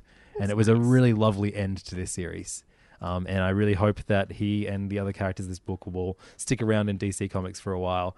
Um, but if they don't, you have 24 issues of a pretty great series to go back and check out. I think this, this will read really, really well as one big collection. Mm-hmm. So hopefully you get like an omnibus or something like that, or maybe like two nice 12 issue trades Mm-hmm. to check out. But um, and I really hope that Gene Luen Yang is given something else to do at DC too, Yeah, totally. because he's a great writer and he, he brought an awesome voice to this comic. Absolutely. And he showed he can just do straight up solid superhero beat 'em up comics. Yeah, definitely. Um, so well done, everyone involved. This was cool, and uh, if it was a Marvel book, it would have only lasted six issues, but So DC job, gave DC. it 24. so thank you so much for that, DC. Appreciate it. Um, now we talk about Batman Detective Comics, issue number 982.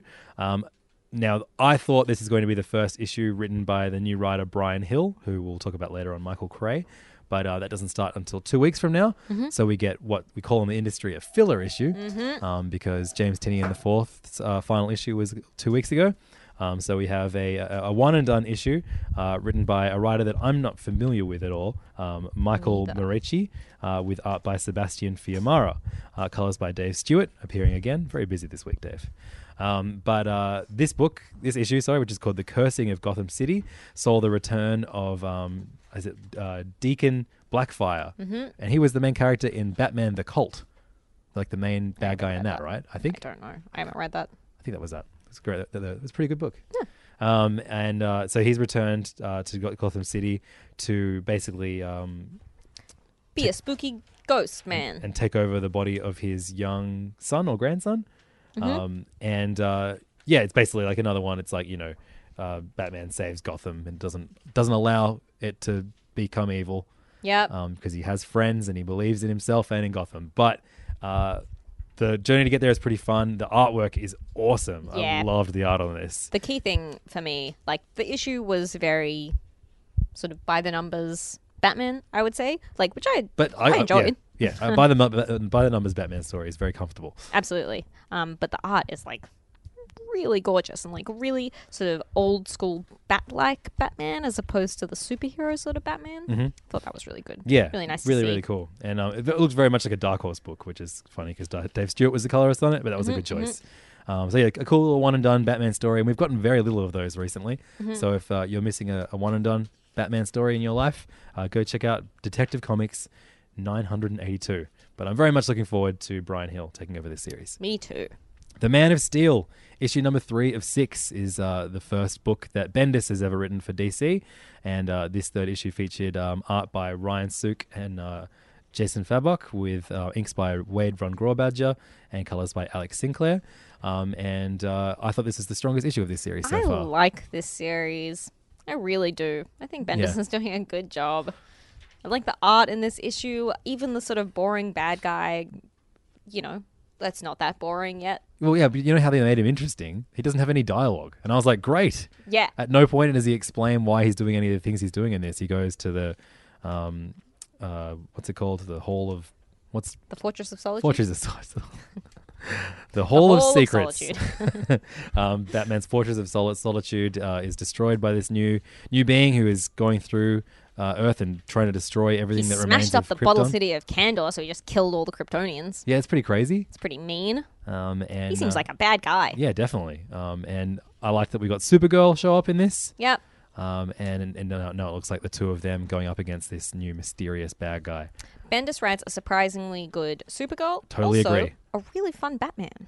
Yes, definitely. Batman shows up for a little bit in this, and I really liked Bendis' take on him. Yeah, me too. I really enjoyed that little that little moment with uh, the, the the fire the fire chief. Yeah. Yeah. And there's like the art is just gorgeous, and I like that it's sort of bright, like Superman, super heroics. Even though some horrible sort of dark shit happens, uh, it's still sort of bright. It's so classic though as well. Yes. Like it's it's not really t- like you know breaking the mold of what a Superman story is or will be at any point. But it, because it's weekly, I'm just like, oh cool, yeah, looking forward to the next chapter next week. Bring it on. Absolutely. Yeah. So yeah, this is, this is a surprise. This series actually, um, the Man of Steel issue three, and it's definitely my favorite issue of the of the run so far. Nice. Um, I wish it teased who the next artist was at the end of each issue. Same. But, but DC don't do that. Give me some teasers, DC. Um, Mr. Miracle, issue number nine of twelve. I've stopped reading this. You stopped reading this one? Yeah. Oh, damn. It was Um, just making me like yeah, sad. it's glum. And it's gl- grim. I don't It like just you glum. being endlessly negative about something that everyone else enjoys. Sure. So please enjoy it, you Uh, idiots.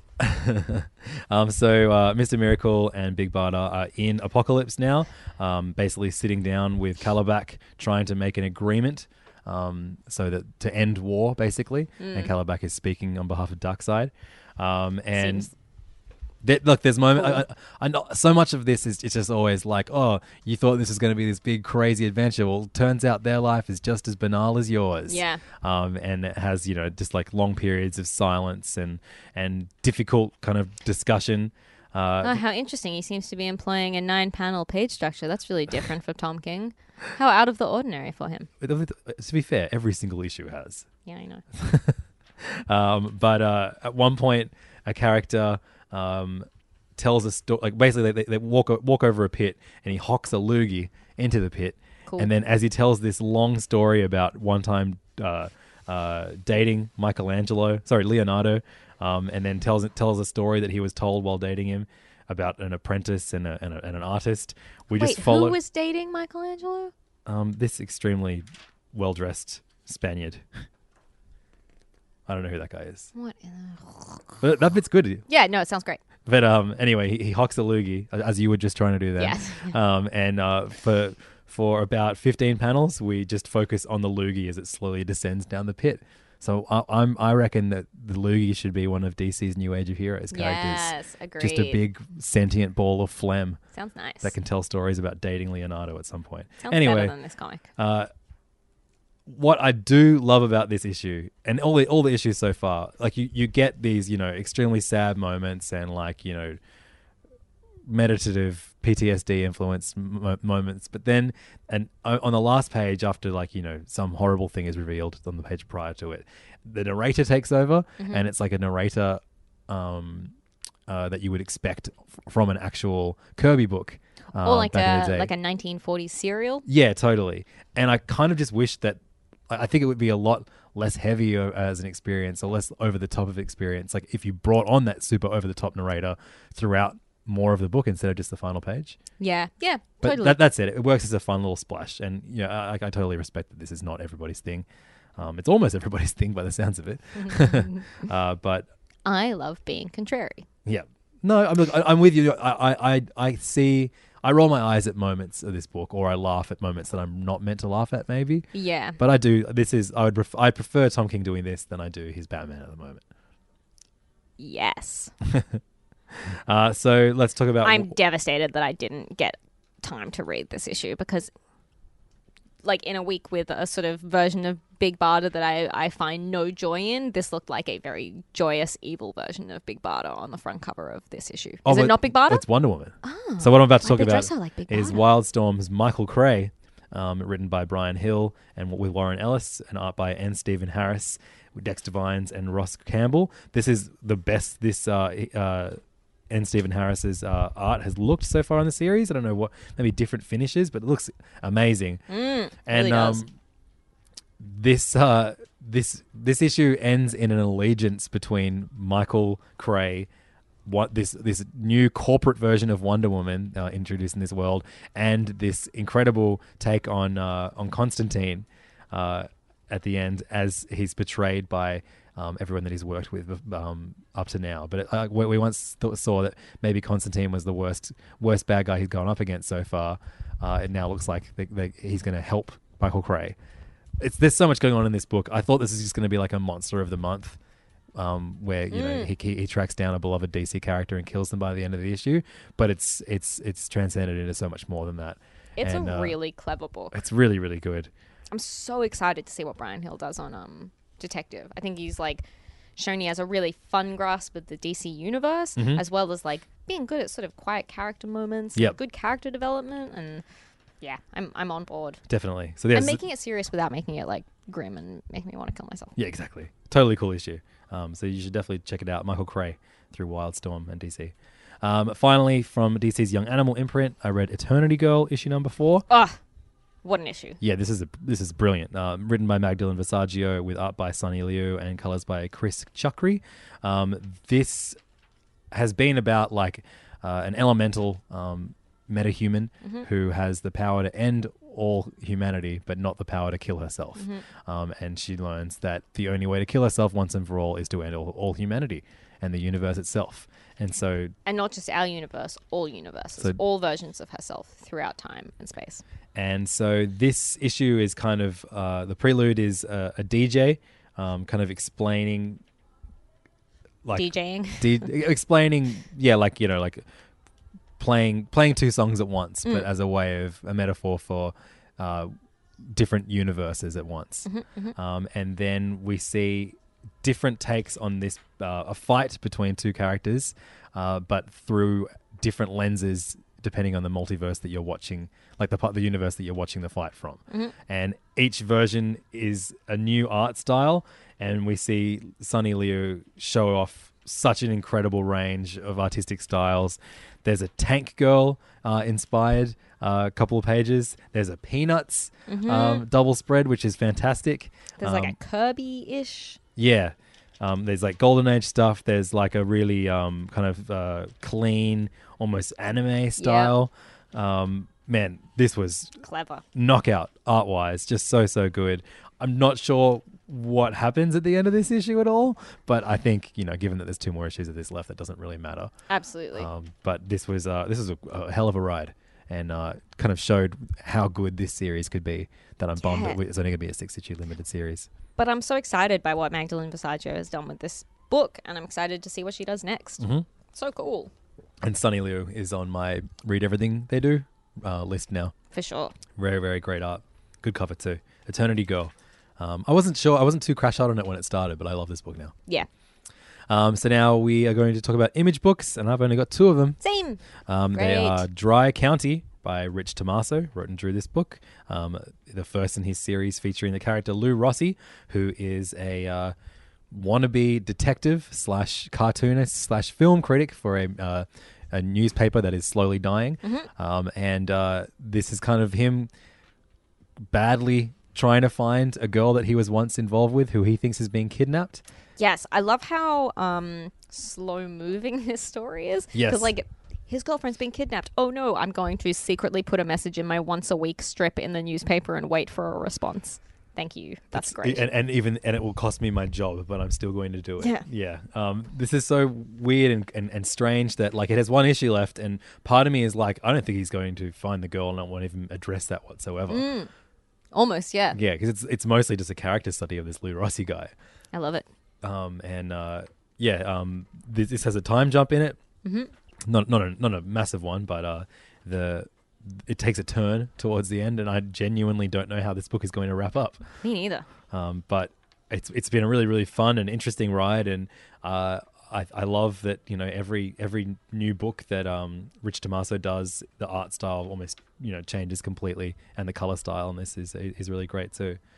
Um, It's just super clever, and all of his books are so satisfying to read individually. Yes, definitely.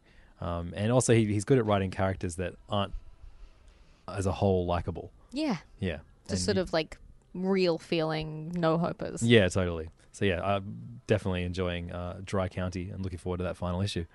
Uh, another image book I read this week it was Analog issue number three. This is uh, Gerry Duggan's uh, latest uh, book, and uh, features. Damn it, he doesn't write the names of the full creators on it, but it's uh, O'Sullivan. someone O'Sullivan, and someone Spicer on uh, art and colors on this book, and um, this was uh, had some grisly moments in it. Yeah. because because this is a world of uh, like assassins and messengers in a world where uh, everyone's secrets have been exposed, so no one uses the internet anymore. Mhm. Um, and uh, yeah, it, it, it's it's doing great world building um, through the eyes of our main character. Absolutely. Um, at a at a really nice pace, um, and uh, gives you moments of, of kind of hope and, and happiness uh, amidst all the grim, shitty, dystopian future story that it's telling. Um, so, Agreed. so it's not just like ugh, this slog. Like how much worse? How much ba- worse can it get? Yeah. it gives you. It, it gave you know to have a, a win of some sorts in the third issue of a story like this. It feels good. Absolutely. Yeah. And to have him sort of realizing that he needs a way out of this this life sort of gives you that false hope that maybe he will make it out. Yeah, I, f- I have similar thoughts when I've got like 25 comics to read and we're about Mm. to record in five minutes. But Mhm. yeah, we get through. We pull through. We did it. Um, You're welcome. Marvel now. Um, you didn't read many, but do you want to No. start with a book that I didn't read? Uh, sure thing. New Mutants, Dead Souls, written by Matt Rosenberg with art by Adam Gorham, colors by Michael Garland. So this is like the, the super cool, blah blah blah, whatever team. Um, Okay. Of, whatever. I'm sorry. I've like I It's didn't. like eat- it's like if what if the X Men were Ghostbusters? Kind of, yeah. Yeah. But um, all they all had cool haircuts. So this is the team led by Magik, Illyana, Rasputin, with Rictor, Boom Boom, Strong Guy, and Wolfsbane. Um, and the end of last issue saw a plane go down with Rictor and Magik in it. And we realized that at the last second, Magik escaped, but she couldn't get to Rictor in time. And so we go through the whole funeral. We see Rictor's funeral, and then I don't really understand what happens, but there's a time jump to the past. And she's on the plane again. And she saves Rictor, Okay. which is good. And it's all someone's evil twin or something who's a bad guy, who reminds me of a villain from. I don't know. Um, but like this is I'm, so, I'm doing such a bad job of describing it but this is a really good comic and it's a fun x-men comic in a time where there's not really many good x-men comics um, and rosenberg probably writes the best version of kitty pryde where she actually has a personality and Right. she's only in it for like two pages but he nails it um, and it's good fun and i'm interested to see where he's going with this character whose name is is it warlock Yes. um, anyway i quite enjoyed this So if you had to choose between this or X Men Red, and you, know, you could only choose one X comic coming out right now, what would you choose? oh that's really tough That's good. Just you can just leave it as that's really tough. That's a good answer. Yeah, I Yeah. think that this is kind of more in line with like a Grant Morrison X Men, Uh-huh. um, whereas X Men Red are just a bit more down the line, Yep. straight up Jim Lee ish X Men. Cool. Um, yeah. So this week saw the final issue, uh, the longest time coming final Mm. issue of uh, a Marvel series ever, and that was the final issue of Shield by Jonathan Hickman, Dustin Weaver, and Sonia Oback. Okay, Um, I didn't get to this because I barely understood the last issue, and I want to sit down and read the whole thing from I start to finish again. highly recommend you doing that. If anyone that's like tapped out and uh, hasn't reread to catch up on what this series is about, and from the start too, you've got to read the previous volume of this. So Yeah. it's twelve issues all up. Um, this is uh, kind of the, this crazy story that kind of suggests that Shield has been around for as long as history has, basically. Um, and uh, we have characters like you know actual characters that existed, like um, Isaac Newton and Michelangelo and Leonardo, all being members of Shield at some point. and uh, the entirety of this. Um, of this uh, kind of big battle uh, is a final uh, kind of battle of the minds between Sir Isaac Newton um, after he's killed Nostradamus, um, and uh, uh, it's him versus Michelangelo um, and uh, another um, a another character called Leonid.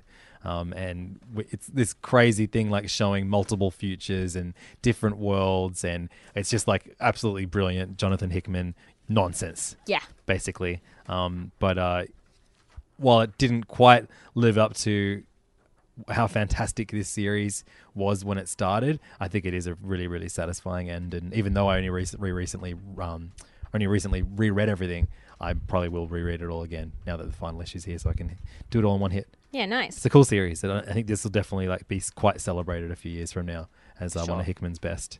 It is something so fun about seeing someone so gifted write a story featuring not even featuring characters that you're that familiar with, but just you know within that sandbox. Absolutely. it's a cool concept.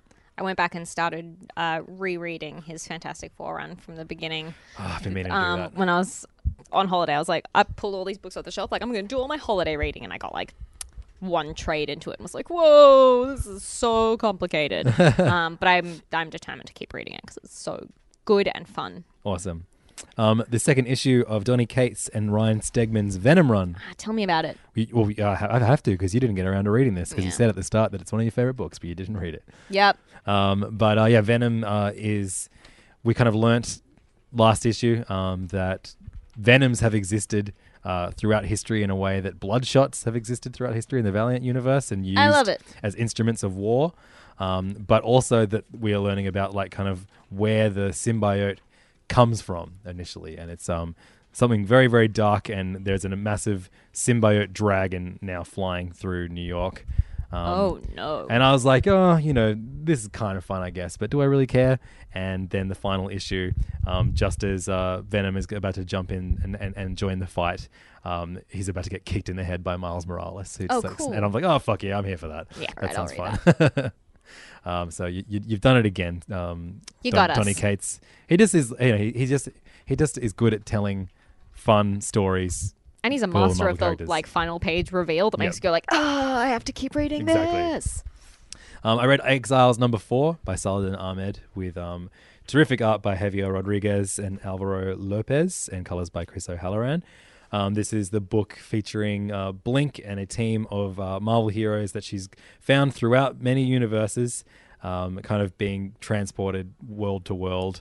And uh, it's a bit flavor of the monthy um, in that they Mm. kind of get, get transported to a world, solve a problem, and then are blinked somewhere else. Yeah, And it's the sort of getting the team together phase, right? yeah, and that that would be like fine if it was like a fun kind of breezy read, but there's you know, and this It's is dense. This is there's so much text in in this book, especially when it's you know, Javier Rodriguez is such an incredible artist, You're and really covering up a lot of great, great Yeah. art with those word balloons. and I just yeah, I, I, too much, too much backstory, too much kind of like background of everything. But like you know, there- there, there's so many fun moments in this, like because it's a it is a pirate issue in the 1700s. Uh, that's a, about how bad slavery is. But um, Oh. Blackbeard the pirate is actually the thing. Yep. Um, if you, you may have seen that image in multiple im- uh, Marvel comics throughout time of the thing as a pirate. Mhm. This is him as a pirate, and uh, other members of his crew include um, Cap. Scarlet Falcon, Sam Wilson. Oh, cool. Um, and then we have uh, Mercedes Knight, um, Rebecca Barnes, the first mate. um, it's and it's really really fun. But yeah, I guess like Like, it, sorry, it should be a lot more fun than it is. They also feat, um, they also uh, fight the Juggernautical over Oh, a that's- brilliant double page spread that just allows Rodriguez to really shine. But I don't know. I, it, it's just something about there being too many characters and it for Mm. the writing being a bit more convoluted than it need than it should be. Um, I don't enjoy this. Like I like, and I, and I haven't from the start. I keep Yeah. waiting for it to kind of to, to get comfortable Get with it. Exactly. but you know, now there's one issue of this left, so I will I will read the final issue. I just wish this was brisker, Yeah, I sort of wish that he'd spent less time. brisker, brisk. Just, I wish he'd spent less time getting the team together and he just launched into some adventures because you assume that anyone who's picking up that book, they can get their head around who these characters are. You don't need to do that much. Oh no, but it's it's all world building for these worlds that were only in for one issue.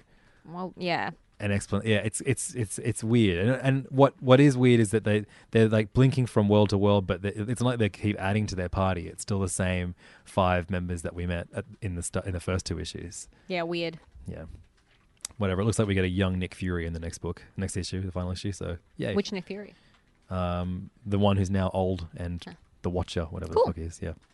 Um, Quicksilver No Surrender is another book written by Saladin Ahmed. Um, this one features uh, art by somebody. Such weird art. Yeah, I'm not a fan of this book as a whole. I don't think I'm going to read any more of it. Um, Eric Nguyen, weird. I really, I kind of enjoyed his um, his art on the on the Weeknd book. Mm. That we read at the start of the. of It's the episode. colours. Yeah, well, colors by Rico Renzi, who I normally really like with C. Brunner, but I think there's like weird digital parts.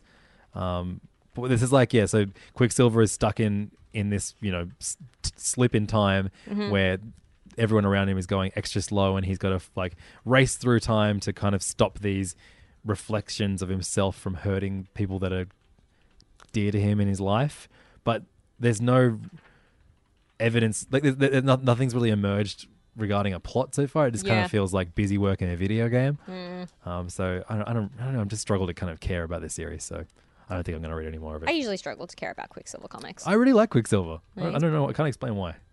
Um, No one can. Domino issue number three, again written by uh, another one by Gail, Gail Simone, with art by David Baldeón and Jesus Aburtov. Such fun art.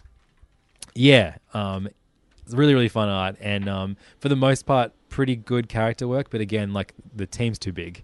Um, There's only three people in it. yeah, it. but I, I guess they're also doing flashbacks. I don't know. I, I was just like, ah, maybe this is it for me. But then there's a final reveal of uh, she ditches her team at the end. Yeah. And there's a brilliant final reveal of one of my fa- like you know favorite Z list Marvel characters Mhm. who I wish was used more. And so it looks like the next issue is going to have Shang Chi in it. Hell yeah. And I love Shang Chi. Um, I Gail Simone just makes me laugh so much. Yeah. I love her. She's Yeah, so yeah. hilarious, and no one's ever made the point that like Shang Chi is really, really hot, and it makes Domino really uncomfortable. I thought that was good fun. Yeah. But this book is almost ruined by the covers. Like, I just don't know how this book is going to find its audience with like really inappropriate, confusing Greg Land covers that have three sexy women in a getaway car with money coming out. Like, it has nothing to do with the issue inside. Yeah, totally. And they And all it's- have stupid boobs.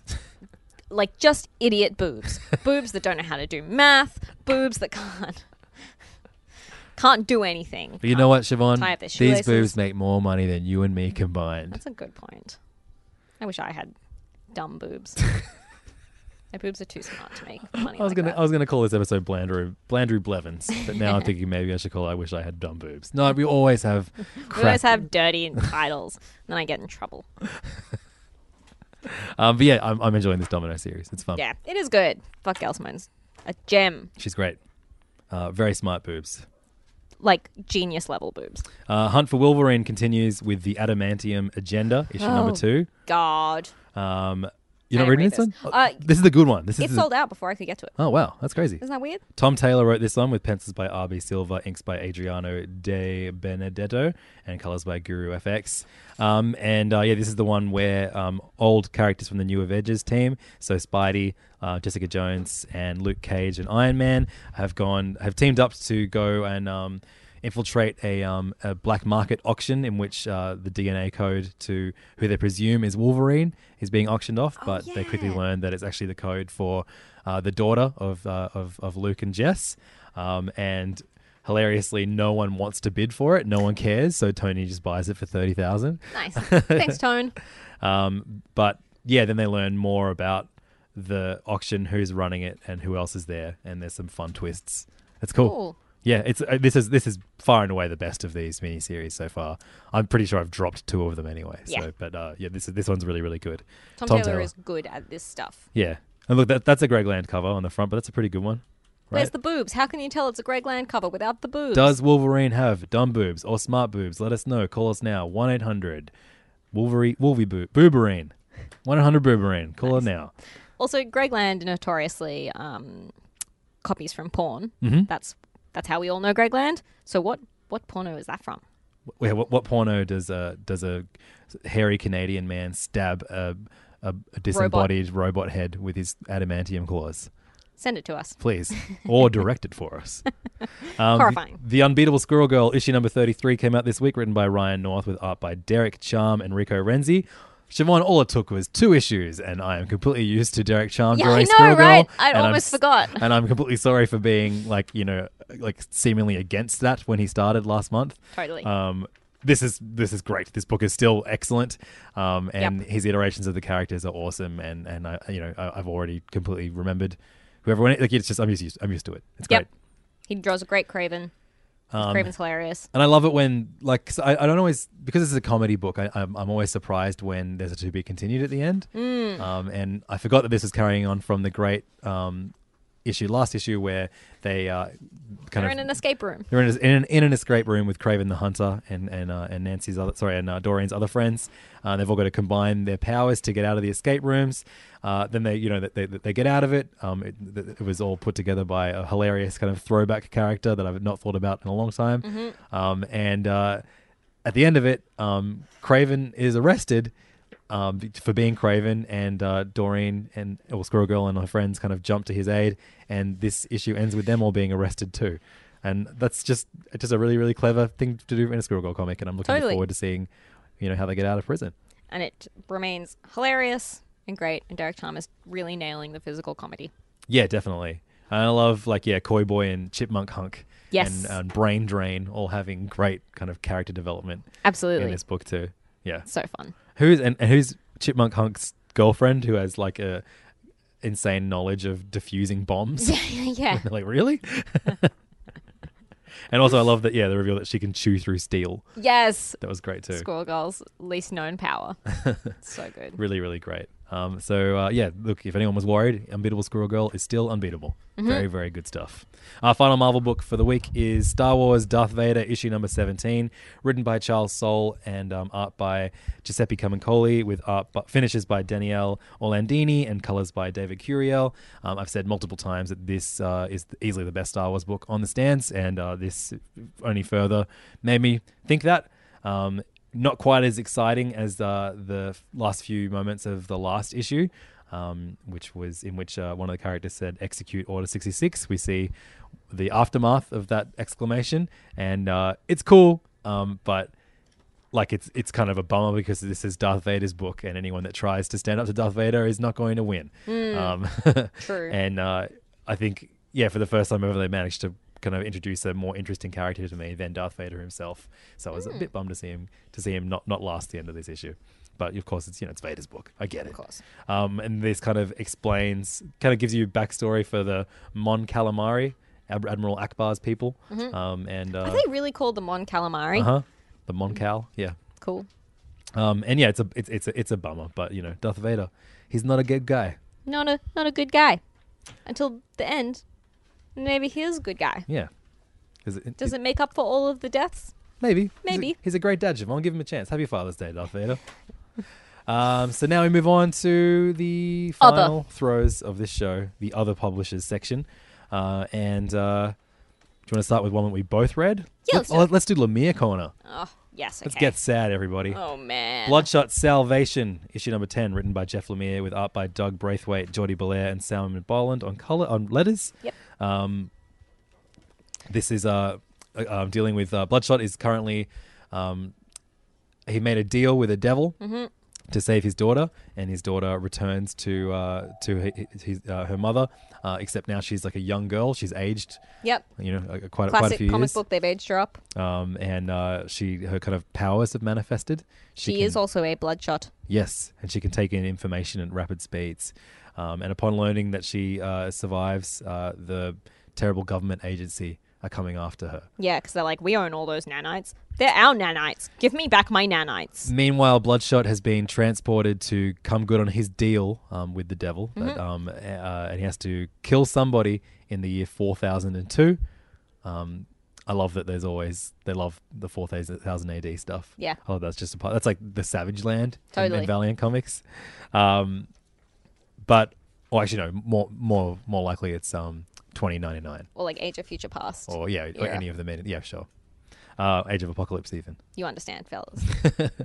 um, but yeah, this was a this was a really really great book and a great fun turn. Yeah. it looks like um, like uh, it's good to have a, a, a lot of magic focus on magic in Yes. this issue because I like her as a character a lot, and um, her, Now it's her and Jesse on the road trying to outrun Omen. yep, Good fun. I like that a lot. and someone's taken over the mind of uh, or possessed the body of uh, of Bloodshot's dog, Bloodhound. Bloodhound. There's so much going on in this in this series. It's so good to think this actually this is only like the twentieth issue of whatever of Lemire's long long you know run Mm. on Bloodshot, and he's managed to do so much. He makes it so like the Maybe tw- maybe scale that he 30. works on is so epic, Yeah. but then it's all down to these sort of family mini character moments. Yeah. He's so clever. And uh, Doug Braithwaite doing great stuff on art too. Yeah, absolutely. Good stuff.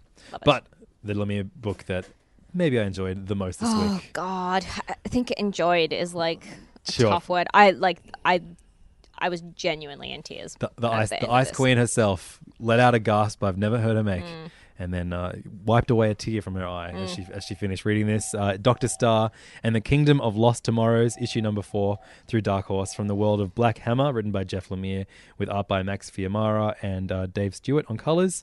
This, uh, of course, told the tragic story of uh, Doctor Star, who uh, leaves his family for in his mind a couple of hours as he travels across dimension to uh, to fight some monsters, and then returns, and he's missed Their whole lives. their whole lives. And uh, you know, his his his son's grown up now and is, I think, older than he is. Mm. Um, and uh, at the at the beginning of this series, we learnt that his son is dying of cancer, and um, Doctor Star spent this series trying to make it right, and. Uh, this ending was Ugh.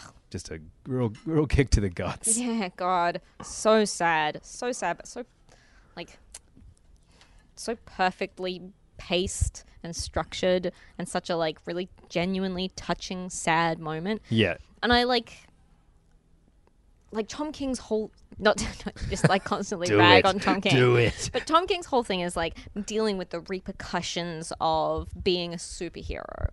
And I think that Jeff Lemire in one issue has done such a better job of that whole idea and done it with real heart and real soul and real stuff to it. I don't Yeah. really know how to explain it. But the art on this as well. It doesn't feel cheap, whereas Tom King Yes. frequently does. Yes. Um, and, and, you know, when it didn't always, but now we've seen him kind of do the same tricks quite a few times, just Mm. with different skins, and it is, yeah, like you know, you're either into that song or you're not. Yeah. Um, whereas you know, Lemire doesn't always go down this road. you But know. when he does, he's going to make you cry. And he, yeah, like we, we will do our ranking the saddest Lemire comics. Yeah, Um, and this would be pretty fucking high up on that this is list. the one that's made me.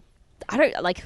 Maybe it's because I didn't eat lunch and I had two coffees. Everyone, but um, this made me cry harder than like any Lemire comic ever has. And all this speaks so much on parenthood, so there's probably part of part of yourself I'm in that character. fucking sucker now. um, the art by Max Fiumara is also excellent. Yeah, so he's good. related to Sebastian Fiumara. Good work, Fiumaras. You did it.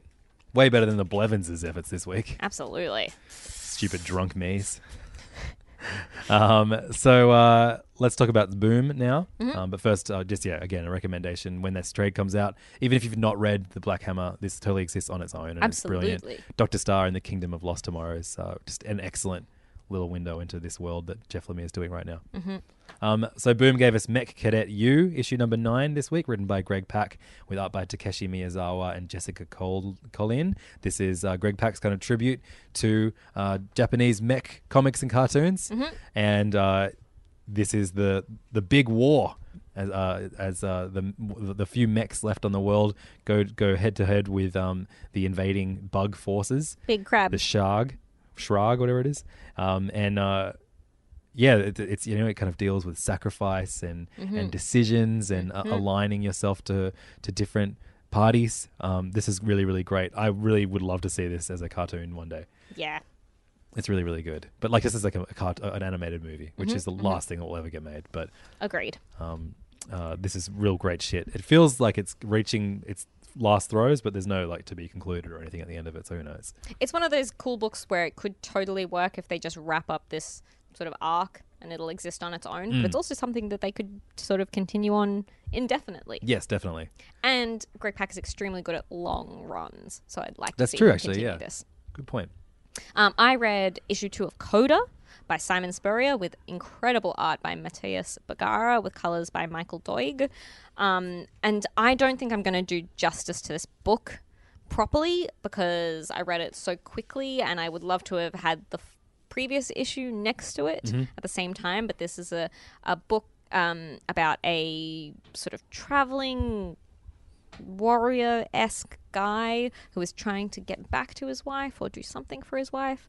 Um, Writing her a letter along well. yeah, writing her a letter adventures. exactly, and it's sort of interesting in this because it's implied that he's maybe a bit of a um, unreliable narrator to his own story.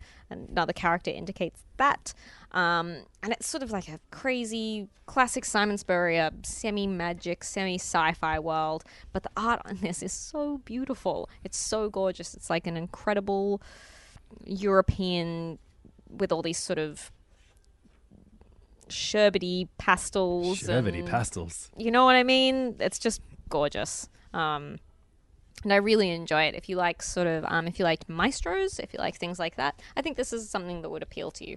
Um, and I, I enjoy it Yeah, I love maestros. as much as it's slightly impenetrable in a classic Si Spurrier fashion. That's what I mean. I think I, I, I, I got a few pages into this and I was like, what happened in the first one again? Yeah. And there's moments that I really love. Obviously, I love the artwork and I even love, like, you know, the main character, but I just think this would be so much better in trade. So Yeah. if I do ever read it, it will be in trade, not in not an issue to issue because I just won't remember important details. I think that's a fair point. And like Si Spurrier books are like that a little bit. I think that they take a bit of effort and like work, Mhm. and I don't feel like I do that necessarily justice because we're reading so many books in the podcast. But um, it's something that I would love to pick up later and revisit. Awesome. Well, that is it for the show this week, Siobhan. We did it. We did it. Um, you got any, you got you got a sheet of paper featuring comics that are coming out next week. Yeah, I haven't even tell put if that's next week's. No, I've- that was last week. Last week's. Oh well. Hey How Jim. clean my desk is, everyone. Jim, what's one comic coming out next week? Jim's not here. No comics are coming out, everybody. Uh, have, have a week off. Uh, go outside, kick a ball. Yep. Um, see if you can still uh, do the monkey bars at your local park. I can't. I can now. I couldn't Aw. a year ago. Now I can. That's impressive. Pretty good. Pretty fucking good. Um, I hope everyone has a great week and manages to read um, the appropriate amount of comics books for their own lifestyle. Absolutely. And good luck on your week of many podcasts. Thank you so much. Again, the secret message for this episode is www. What could it be? Be the beginning of? We'll never know. Blevins.com. you blew it. You've given it all away.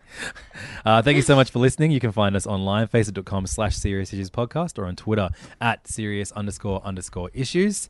Um, you can find Siobhan on there at Siobhan CBG Mhm. or me on there at Levdog. That's on Twitter or Instagram. Come and Mhm. say hello. We love hearing from you. Absolutely. And uh, we have a Patreon should you ever want to support the show and gain access to um, uh, some bonus, Bonus. episodes. Uh, I'm, I'm almost finished enough trades for to warrant recording a new trades issue Yeah. of serious issues. I've been Getting some good ones. That's I think that's the thing. I'm like I would kind of just rather read trades at the moment.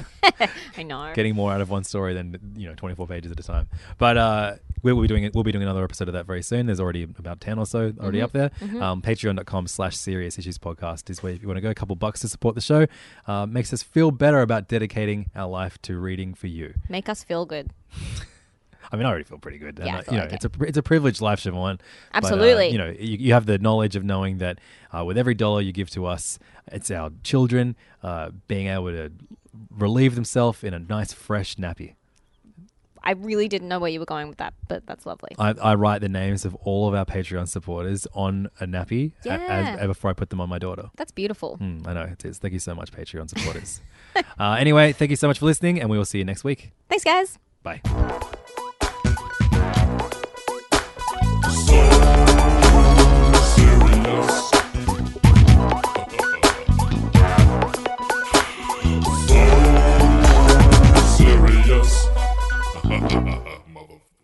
This podcast is part of the Planet Broadcasting Network. Visit planetbroadcasting.com for more podcasts from our great mates.